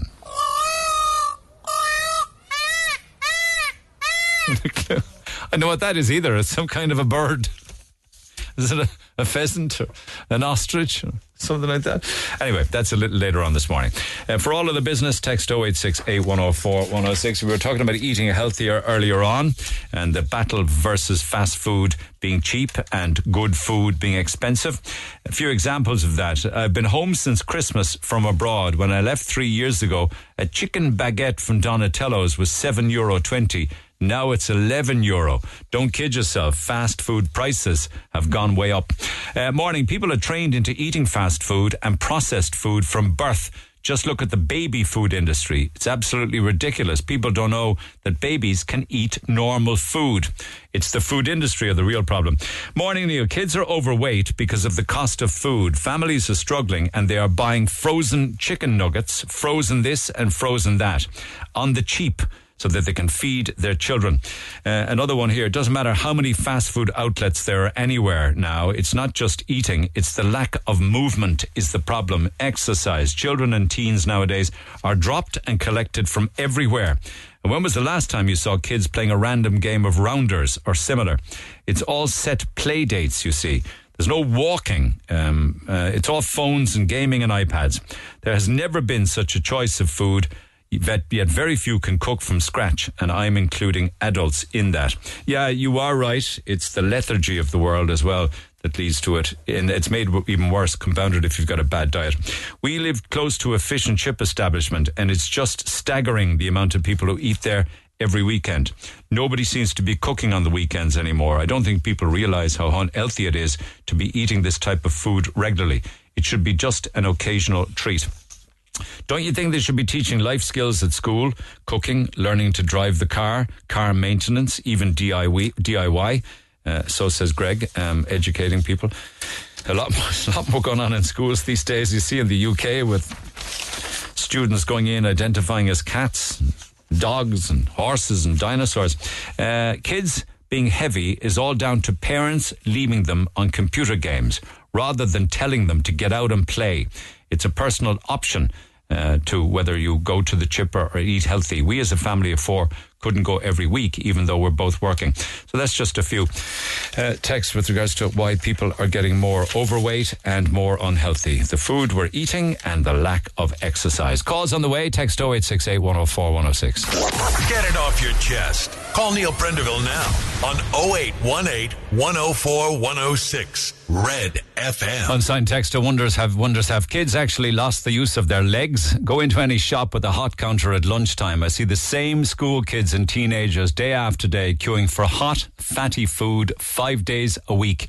Kids don't walk anymore. Visit any local school at finishing time, and all the mummies and daddies are parked illegally all over the place to pick up their kids who clearly have lost the use of their legs. Um, yeah, I know those hot food counters that you talk about because I see them all of the time, and I see all sorts of different coloured uniforms traipsing in to feed from them. Um, I'm assuming that at the same time, there are still families there who prepare school lunches of an evening or maybe first thing in the morning, healthier options. You know, and also you'd save an awful lot of money into the bargain. So text 086 8104 106 on that one. But I didn't get to this yesterday. I ran out of time, but I wanted to update again with Ray Heffernan. Could you imagine somebody who has um, been uh, trying to get his driving license for many, many years, and at the age of 73 says he will never give up. I've spoken to him on a number of occasions in the past. He has failed 21 times, but he ain't given up and will go again for the 22nd time. And Ray joins me by phone. Ray, good morning. Good morning, t- Niall. It's been a while since we spoke. How have you been keeping, pal? Well, first and foremost, I love your show. Thank you. Thank you. And I play your podcast every night without fail. Oh, thank you so much. I know you've been listening for many a long day, and I'm glad you still are. How are things going, though, with 50 years of driving under your belt? And Well, it's actually 58 years. 58 years. My God. Yeah, I, I sent. I was on a, a Dublin radio show, and it says 45 years, and I sent the, the radio show to Ralph Riegel. 58. Yeah, I see. I see Ralph Riegel talking about you in the in the Independent yesterday. Have you a 20 second test booked? No, I have not. No. Okay. I have a Peugeot outside the door, and it's taxed and insured, and these are NCT. Yeah, of course. Good man. Yeah, Yeah. that's the right way to be. And uh, I never had an accident in my life. And I won't name any names, but um, I know I won't. Uh, I, I'll be cut off if I do. Yeah. I, well, it can't get personal. I, I, I do know um, that, you know, you've taken numerous tests and failed them all. Um, and some of the same issues keep coming up. Uh, general road observation and not using your mirrors. Is that right? No. Can I say this to you? Yeah. Ralph Riegel came up with me. Yeah. Jonathan O'Brien came up with me. I did. I drove you. you. You actually came up with me yourself, which Yeah. I said on the radio. Yeah. And you said I was a better driver than you. Yeah, I, I actually I'm not an official tester nor somebody that gives lessons, but I, had, I I had say- no I had no problem with your driving. Can I say this to you, Ni- Niall? Yeah. Uh, with 45 X's, I should be dead. And I stated that the tallest building in Ireland was in Cork at the time, and the grass should be that high over me. You undertook one text that you refer, or test that you're referring to there, where you got 45 faults. That's right. Five times more than the required number to fail. Well, when I came back, I drove back from Scotland to do a test on the 5th of the 4th, 2004. And the man never marked anything in my car. And there was 12 X's on it. And I got onto the headquarters in Mayo, and they put me forward by eight weeks. And I got 45 X's. That I wouldn't be able to drive a push pram at the side of the road. Now, I mind to say drive a vehicle on the road. Nobody said that to you, though. Pardon? Nobody said you weren't fit to drive a push van or push pram. N- No, but no, I'm saying that. You're saying that with 45 faults, but yet you've never had an accident. Never. Any penalty points? Never. None. Right. Okay. Okay. Um, so, are you on provisional licenses all through this? I have a provisional license up to two, 2024, Neil. Niall. How many provisionals have you had? Oh, I, oh, countless, really, like, you know. I mean, like, I drove cars, like, when there was no seat belts and column change and everything. Yeah. Yeah. And I mean to say, like, you know, Have you I- I- always sat the test in Cork? yes, yes. Yeah. Did you ever think? I done it in Blackrock, Yeah. and I done it in Dungarvan, and I done it in uh, Sarsfield Road. Sheffield Road many, many times. Yeah. And I'll have to say this without mentioning the name, but you got a road tester. Uh, I'm not interested in it being personal. I mean, if you're saying that. okay, yeah, I won't mention the name. Yeah, yeah, yeah, yeah. But no way. You think they have it in for you? I'm blacklisted in, in. You're blacklisted. Yes. Why do you say that? Well, you don't have to be a rocket scientist to know that, like, you know what I mean? But they all can't be wrong, though. They're all different testers. Well, I'm telling you that I'm blacklisted. And if I do my test tomorrow morning, the day after, I fail every time. What I about- will never get a. Yeah, I will never get a full license. What about lessons, though? How many lessons have you had? Lessons? Yeah. Uh, I'm driving from, for. from driving instructors, just to correct maybe fundamental errors that you keep making. Well, you actually got an instructor for me, right? Yourself. Yeah. And the other instructor, he told the other instructor, which I won't name, that I was an excellent driver. And I said, why did he say that? Was it a guilty conscience? I would like, to, with all the people that traveled through me down through the years, I would like to, for them to phone, uh, phone you. And they'll tell you how good a driver I am. Are you too slow a driver, though? Um, No, no, no, that's no, what's no. making you a hazard. Ah, no, no. No, I'm just no. wondering. I'm just wondering. No, no. I even got two Christmas cards from the Minister of Transport that time, and it was rubbing into my nose. It was on the paper. They sent you a Christmas card. Yeah, I drove to Dublin to to to, uh, to protest outside uh, uh, the Darlings, the house in, in Kildare Street. Yeah, I mean, you, you make a valid point. How could someone who never caused an accident in 50 years of driving, who never got a penalty point for anything, be a bad driver? And I actually drove to Belfast to go down on to Stranraer, and then there's 98 miles to Glasgow, oh. and I drove from there then to Loch Lomond and all over Scotland. I drove all over London. I went from Fishguard to London. But you're yeah, never a problem. But you're 73 now. I've been to I'm, I'm 93. There's people driving at 100 years of age. Yeah. Oh, I, kn- I, well, you're right. I shouldn't be ageist about it. But the point is, you're not giving up. Do you see the lunatics that are on the roads and the way they drive, though? 'Cause uh, do see I what? I see them every day, and they clearly have licenses. Do I what? I see people and they're like kids behind the wheel. And I said, Mother of God, I don't see any else sign up in their windows. Yeah, yeah, yeah. You know what I mean? I do. I know at the time uh, we got Darren Milan of Milan School of Motoring to take you out. right. Remember that? That was five Well, years you ago. mentioned his name now, but Yeah, John but- Milan said, hang, hang on, I have him here on the line now. Let him just jump in and you can come back in a second. That was five years ago. Darren. Good morning. How are you? Good. Um, what did you make of, just recap again, five years back when you took uh, Ray out? I took Ray on, and I've great time for Ray. Lovely man. Took him on. Look, I've done a couple of pre-tests with him. He's failed one. He's passed one. Look, Ray also went for a, an assessment with a specialist recently, and passed that assessment. But that was a medical fitness to drive, right? And he's got that, okay. So he's, he's ticked that passed. box. Look, he went out with a top specialist, Tomas O'Callaghan, from Southern Mobility, and he basically passed that exam. But look, that's a different exam to the driving test in the sense of that's an exam that someone would be sent to that is a little bit older and I understand that, but he ticked the box and he passed it. He so back back to his driving. What you say you Yeah. failed him once. Yeah, this was I did. I This had 12 theoretically failed him. Yeah. Yeah, yeah, I 12 grade twos on him once, I'd seven on him on another occasion, right? Look, I've never ever had a grade three fault on Ray.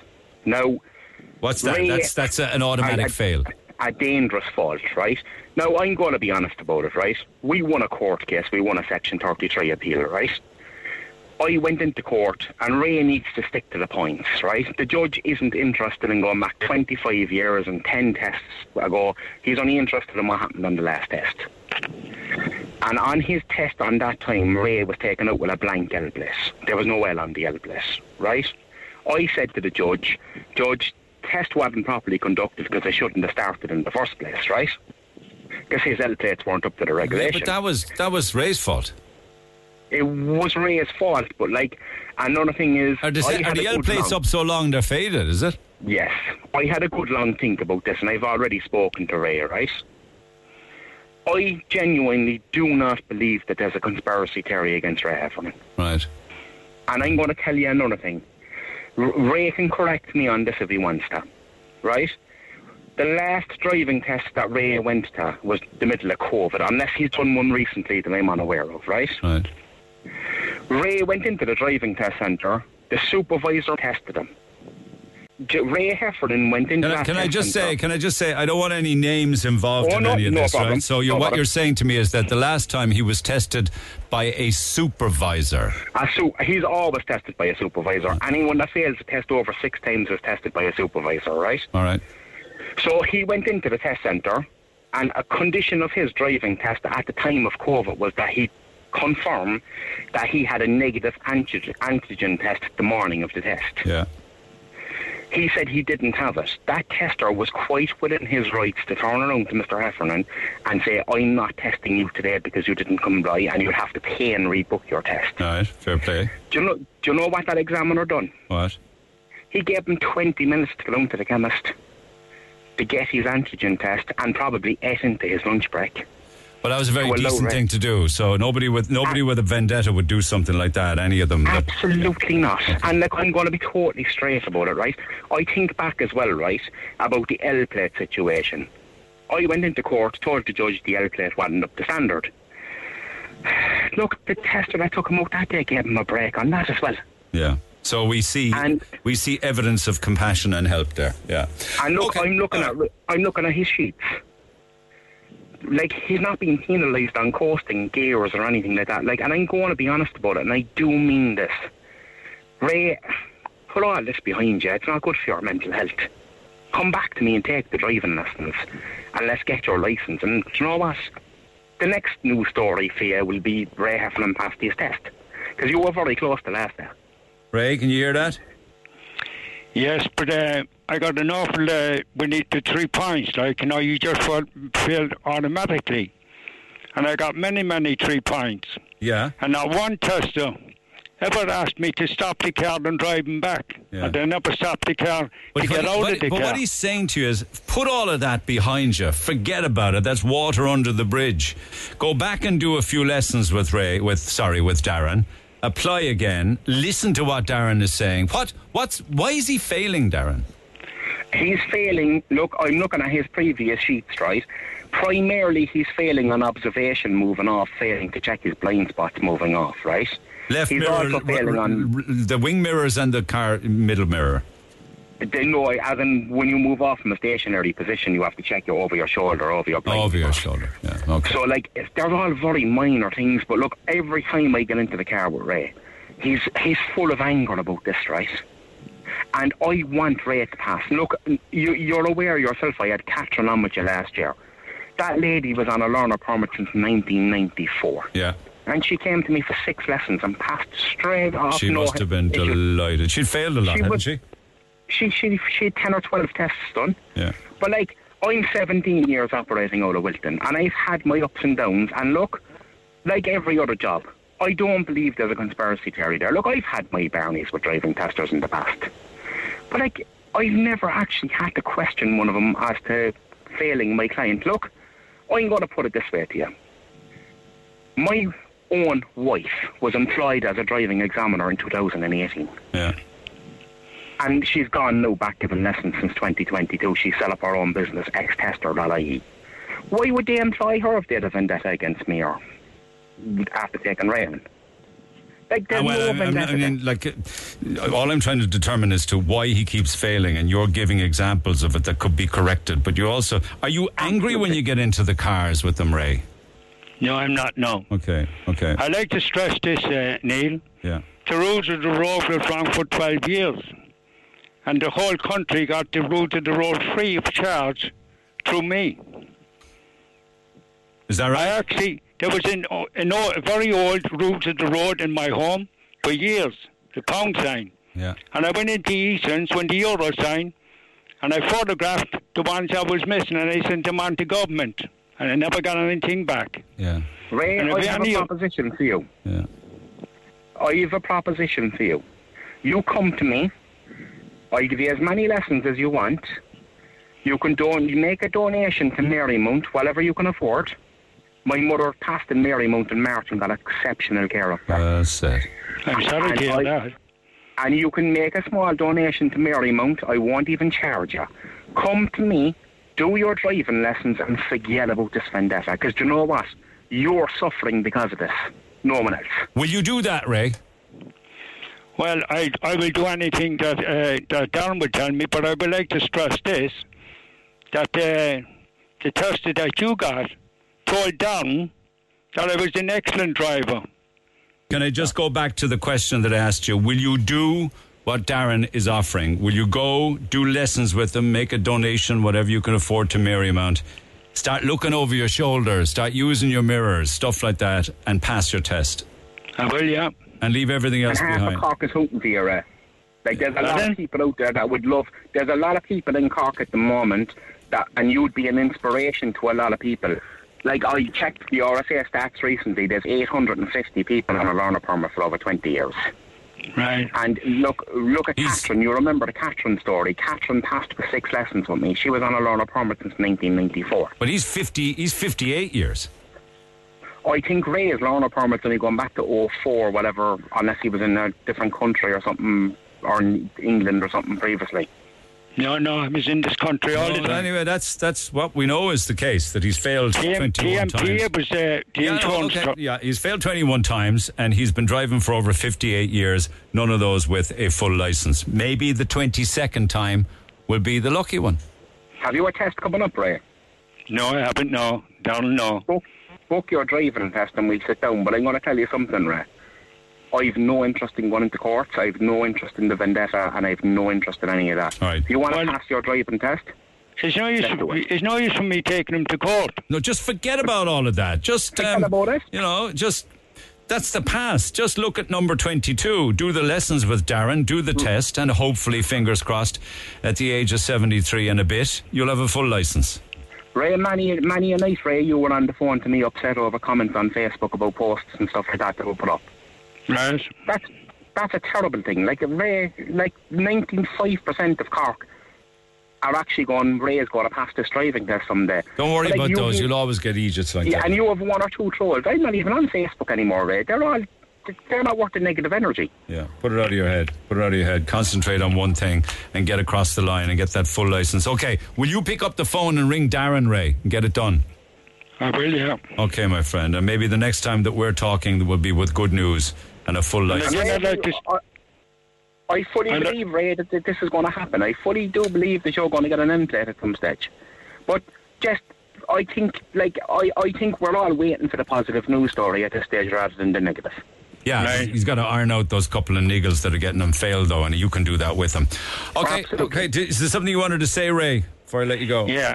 I'd be looking forward to listening to the podcast tonight. Okay. And I'd like to thank you for what you do for the people here and the people abroad. Okay, all right. You're very kind. And. I really mean that since I know, I know you do. I know you do, and I do appreciate it. Look after yourself in the meantime, will you? Okay, I think I've uh, lost the line, but uh, that's okay because we were wrapping up anyway. So the next time that I speak with Ray Heffernan could be after his 22nd test, and hopefully after uh, many, many decades, it'll be thumbs up. Full license. Text 0868 104 106. Back after the break. The Neil Prendeville Show on Cork's Red FM. Our phone lines remain open after midday 0818 104 106. Talking about that uh, Carrigaline attack um, that was in court yesterday. There was a lad got a very, very bad beating. Some fake false rumor went around that he had uh, that he had assaulted some girl, which turned out to be a lie. In court yesterday. Four got suspended sentences and two got the probation act. What do you expect when our children have had the hell put up? Uh, sorry, what do you expect when our children have had hell put upon them by a so-called pandemic? wearing masks in school, no social interaction for the best part of two years. In school now, teachers are telling children the world is going to burn and there isn't enough time left to save it. Basically, everyone is going to die. A teacher in my son's school is telling 13 year old children this every single time she has them in class. If you put the weight of the world on young shoulders, you get messed up children. Now our children are going to be taught transgender ideology come September. Let's confuse our children and mess them up even more than they already are. Outrageous what society is doing to our children nowadays. Fair enough. I accept that there's an awful lot of stress and anxiety and worry for people going through the education system and wondering about whether they fit in. Um, they've got all this issue and pressure with the nonsense of social media about fitting in and looking perfect. Uh, and I get what you're saying with regards to climate change and COVID and all those implications for their health and their personalities.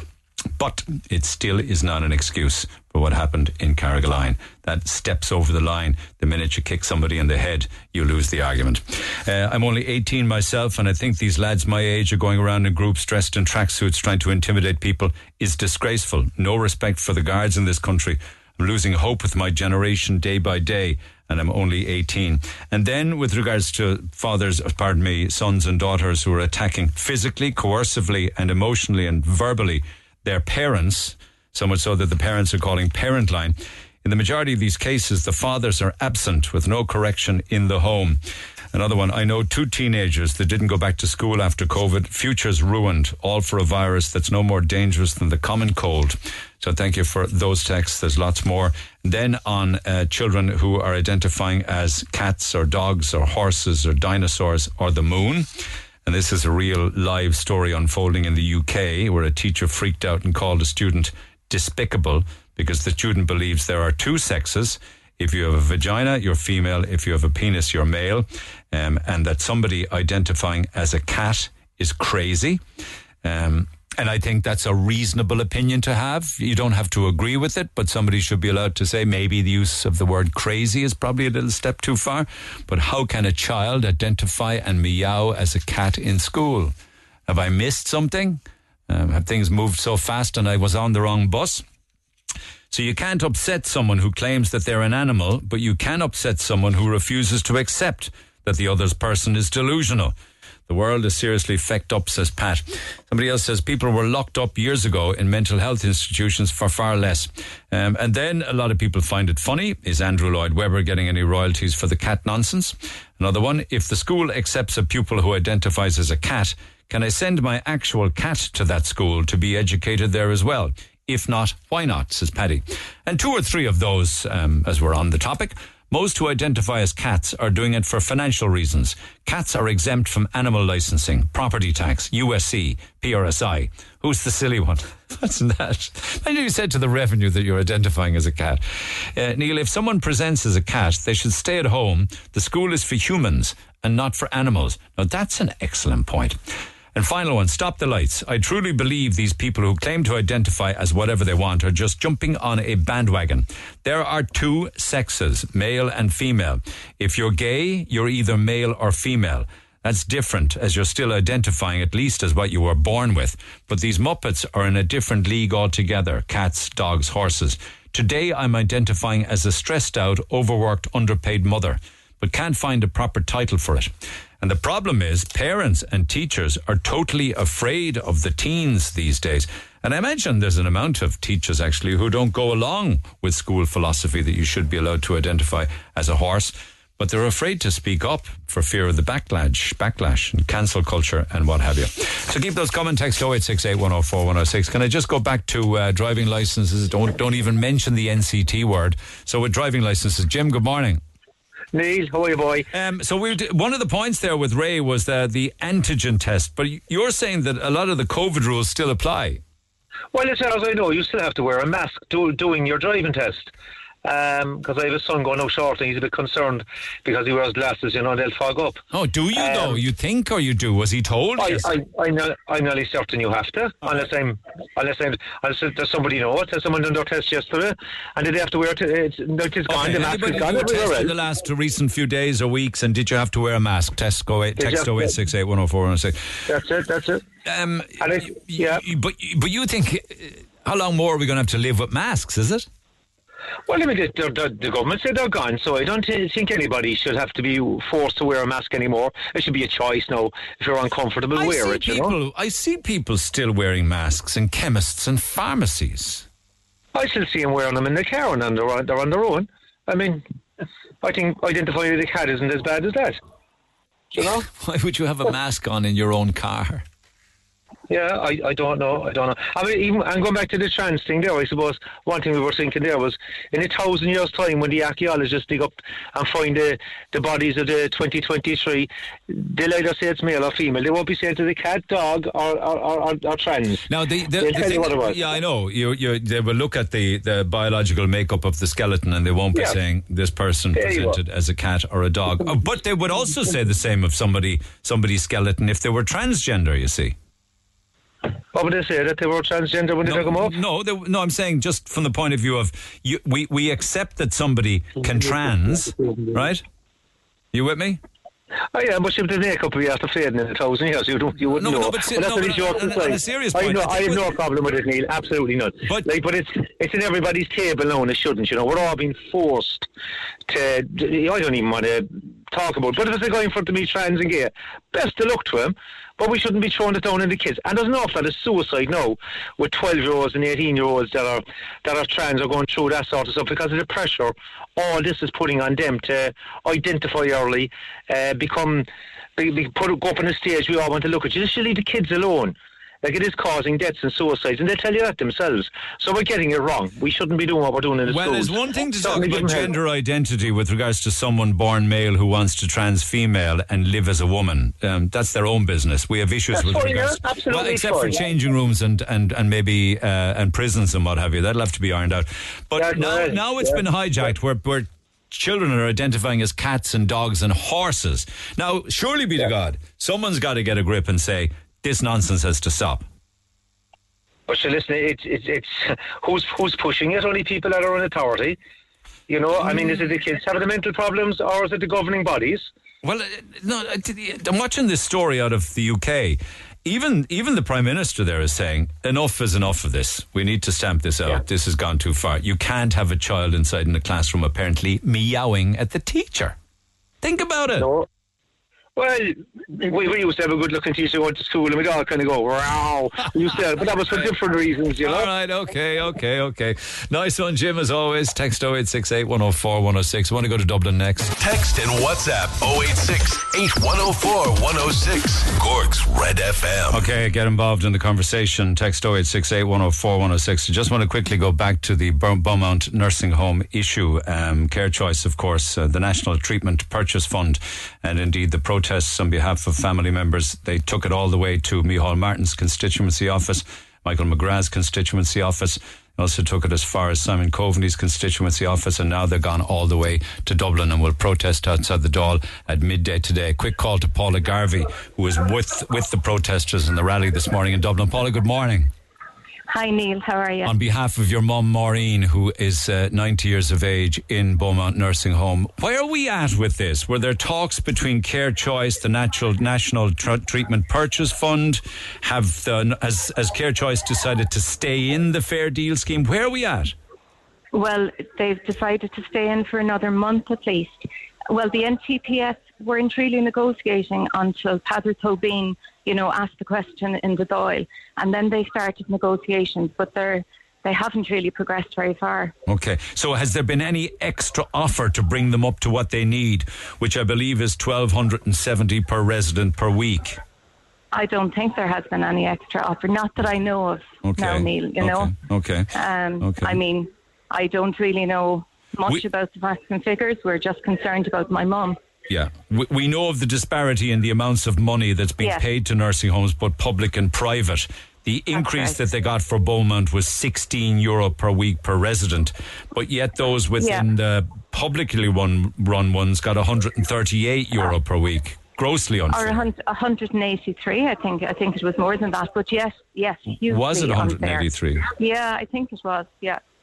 Now again, I'm not too sure about the facts and figures, but Well, I do know Beaumont was 1,085 per week, per week, and St. Luke's down the road, a similar private one, is 1,365 fair deal. Yeah, there's even disparity among the nursing homes in, in the Cork Okay. region, you know, so I, I don't understand it. I don't know And, and why that should so be. has very little changed then, except for an additional month.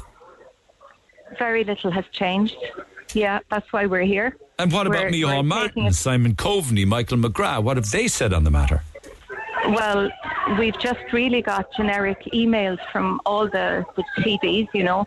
Micheál Martin seems to think that, you know, it's in negotiation and uh, Simon Coveney did come out to speak to us, in fairness, um, but to my mind, nothing has changed. So 56 fair deal residents have an extra month to stay where they live, but it's unknown what happens after that. That's right. And can I just point out that my mum has late stage dementia. She does. She's in a kind of a locked down unit in Beaumont. And, you know, the care she received is second to none. And we're so happy. And she's so settled there now. And as you know, anybody with dementia, they find change so difficult. So um, we really are just in the horrors about what what is going to happen. You And know? what will happen if nothing changes and more money isn't offered? Are people scrambling and families scrambling, or are Care Choice finding new homes? Um, well, Care Choice have offered to support us the best they can. Uh, the thing is, Neil, there are nursing homes closing down all over the country. I mean, okay, we might find a nursing home for my mum where she'll settle, but six months down the line, we could be looking, you know, to rehouse her or rehome her again. So it's not just Care Choice; it's nursing homes all across the country are are closing down. Oh, and listen, there's also a chance that she could be many, many, many miles from family as well. we could we could end up in Charleville, you know, trying to visit my mum, and then, I mean, it's it's just ludicrous the whole situation. Like we we're living in a country with an aging population. What is going to happen to us? You hmm. know. What did Simon Coveney say? Well, he was he was he did listen, but um, he just basically said, you know, it's up to the NTPF and they don't really get involved. But the government are also trying to make point finger at Care Choice and say, you know, it's it's mishandling of funds or it's it's Care Choice the problem of Care Choice. But it's not just Care Choice. It's you know it's across the nursing home sector. Mm, Oh, I spoke with other owners of nursing homes across the Yeah. county. This is not anything that's exclusively a problem for Beaumont. Absolutely Um, not. in fact, uh, you know, we spoke to Pat Kennedy there recently from Churchtown, North Cork. He said 90% of the 363 beds are fair deal. Everything is running amok from inflation and everything else, and he's not getting a fair They're- deal either.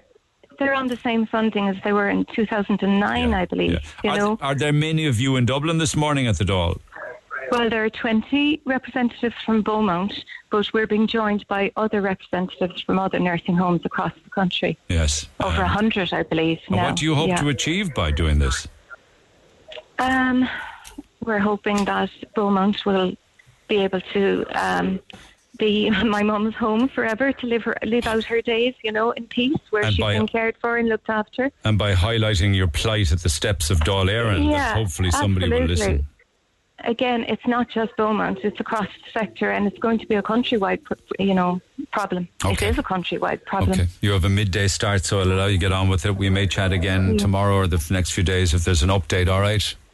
Thanks very much, Neil. Thanks, Paula. Take Thank you. care. Paula Garvey, care. on behalf of the residents and families of Beaumont Nursing Home. It continues, lads, and you would think that someone at a senior level in government would get some heads knocked together on this and, and stop saying things like, we have to stay out of this. We can't get involved. You can. If it were private industry and if government were run with a private industry mantle about it, things would get done an awful lot better because it would either do that or you won't survive as a business. I was talking to Karen earlier on this morning about tonight's get together in Midleton for people to become host families for Ukrainian refugees. I was also talking to Remi. We've sent an email to uh, Red Barn to the hotel to ask some questions, particularly as to whether they are or whether they confirm that they are buying homes in the general area uh, from landlords to put Ukrainian refugees in. That's all very well if you can find somewhere for a Ukrainian to live. But unfortunately, Remi, his wife, and his two children have to get out and are being evicted and are on notice so the Ukrainians can go in. And that to me is heartbreaking. So we'll pick up on that conversation lots more in the morning. Do text 0868 104 106. Pick up the phone on 0818 104 106, especially for this.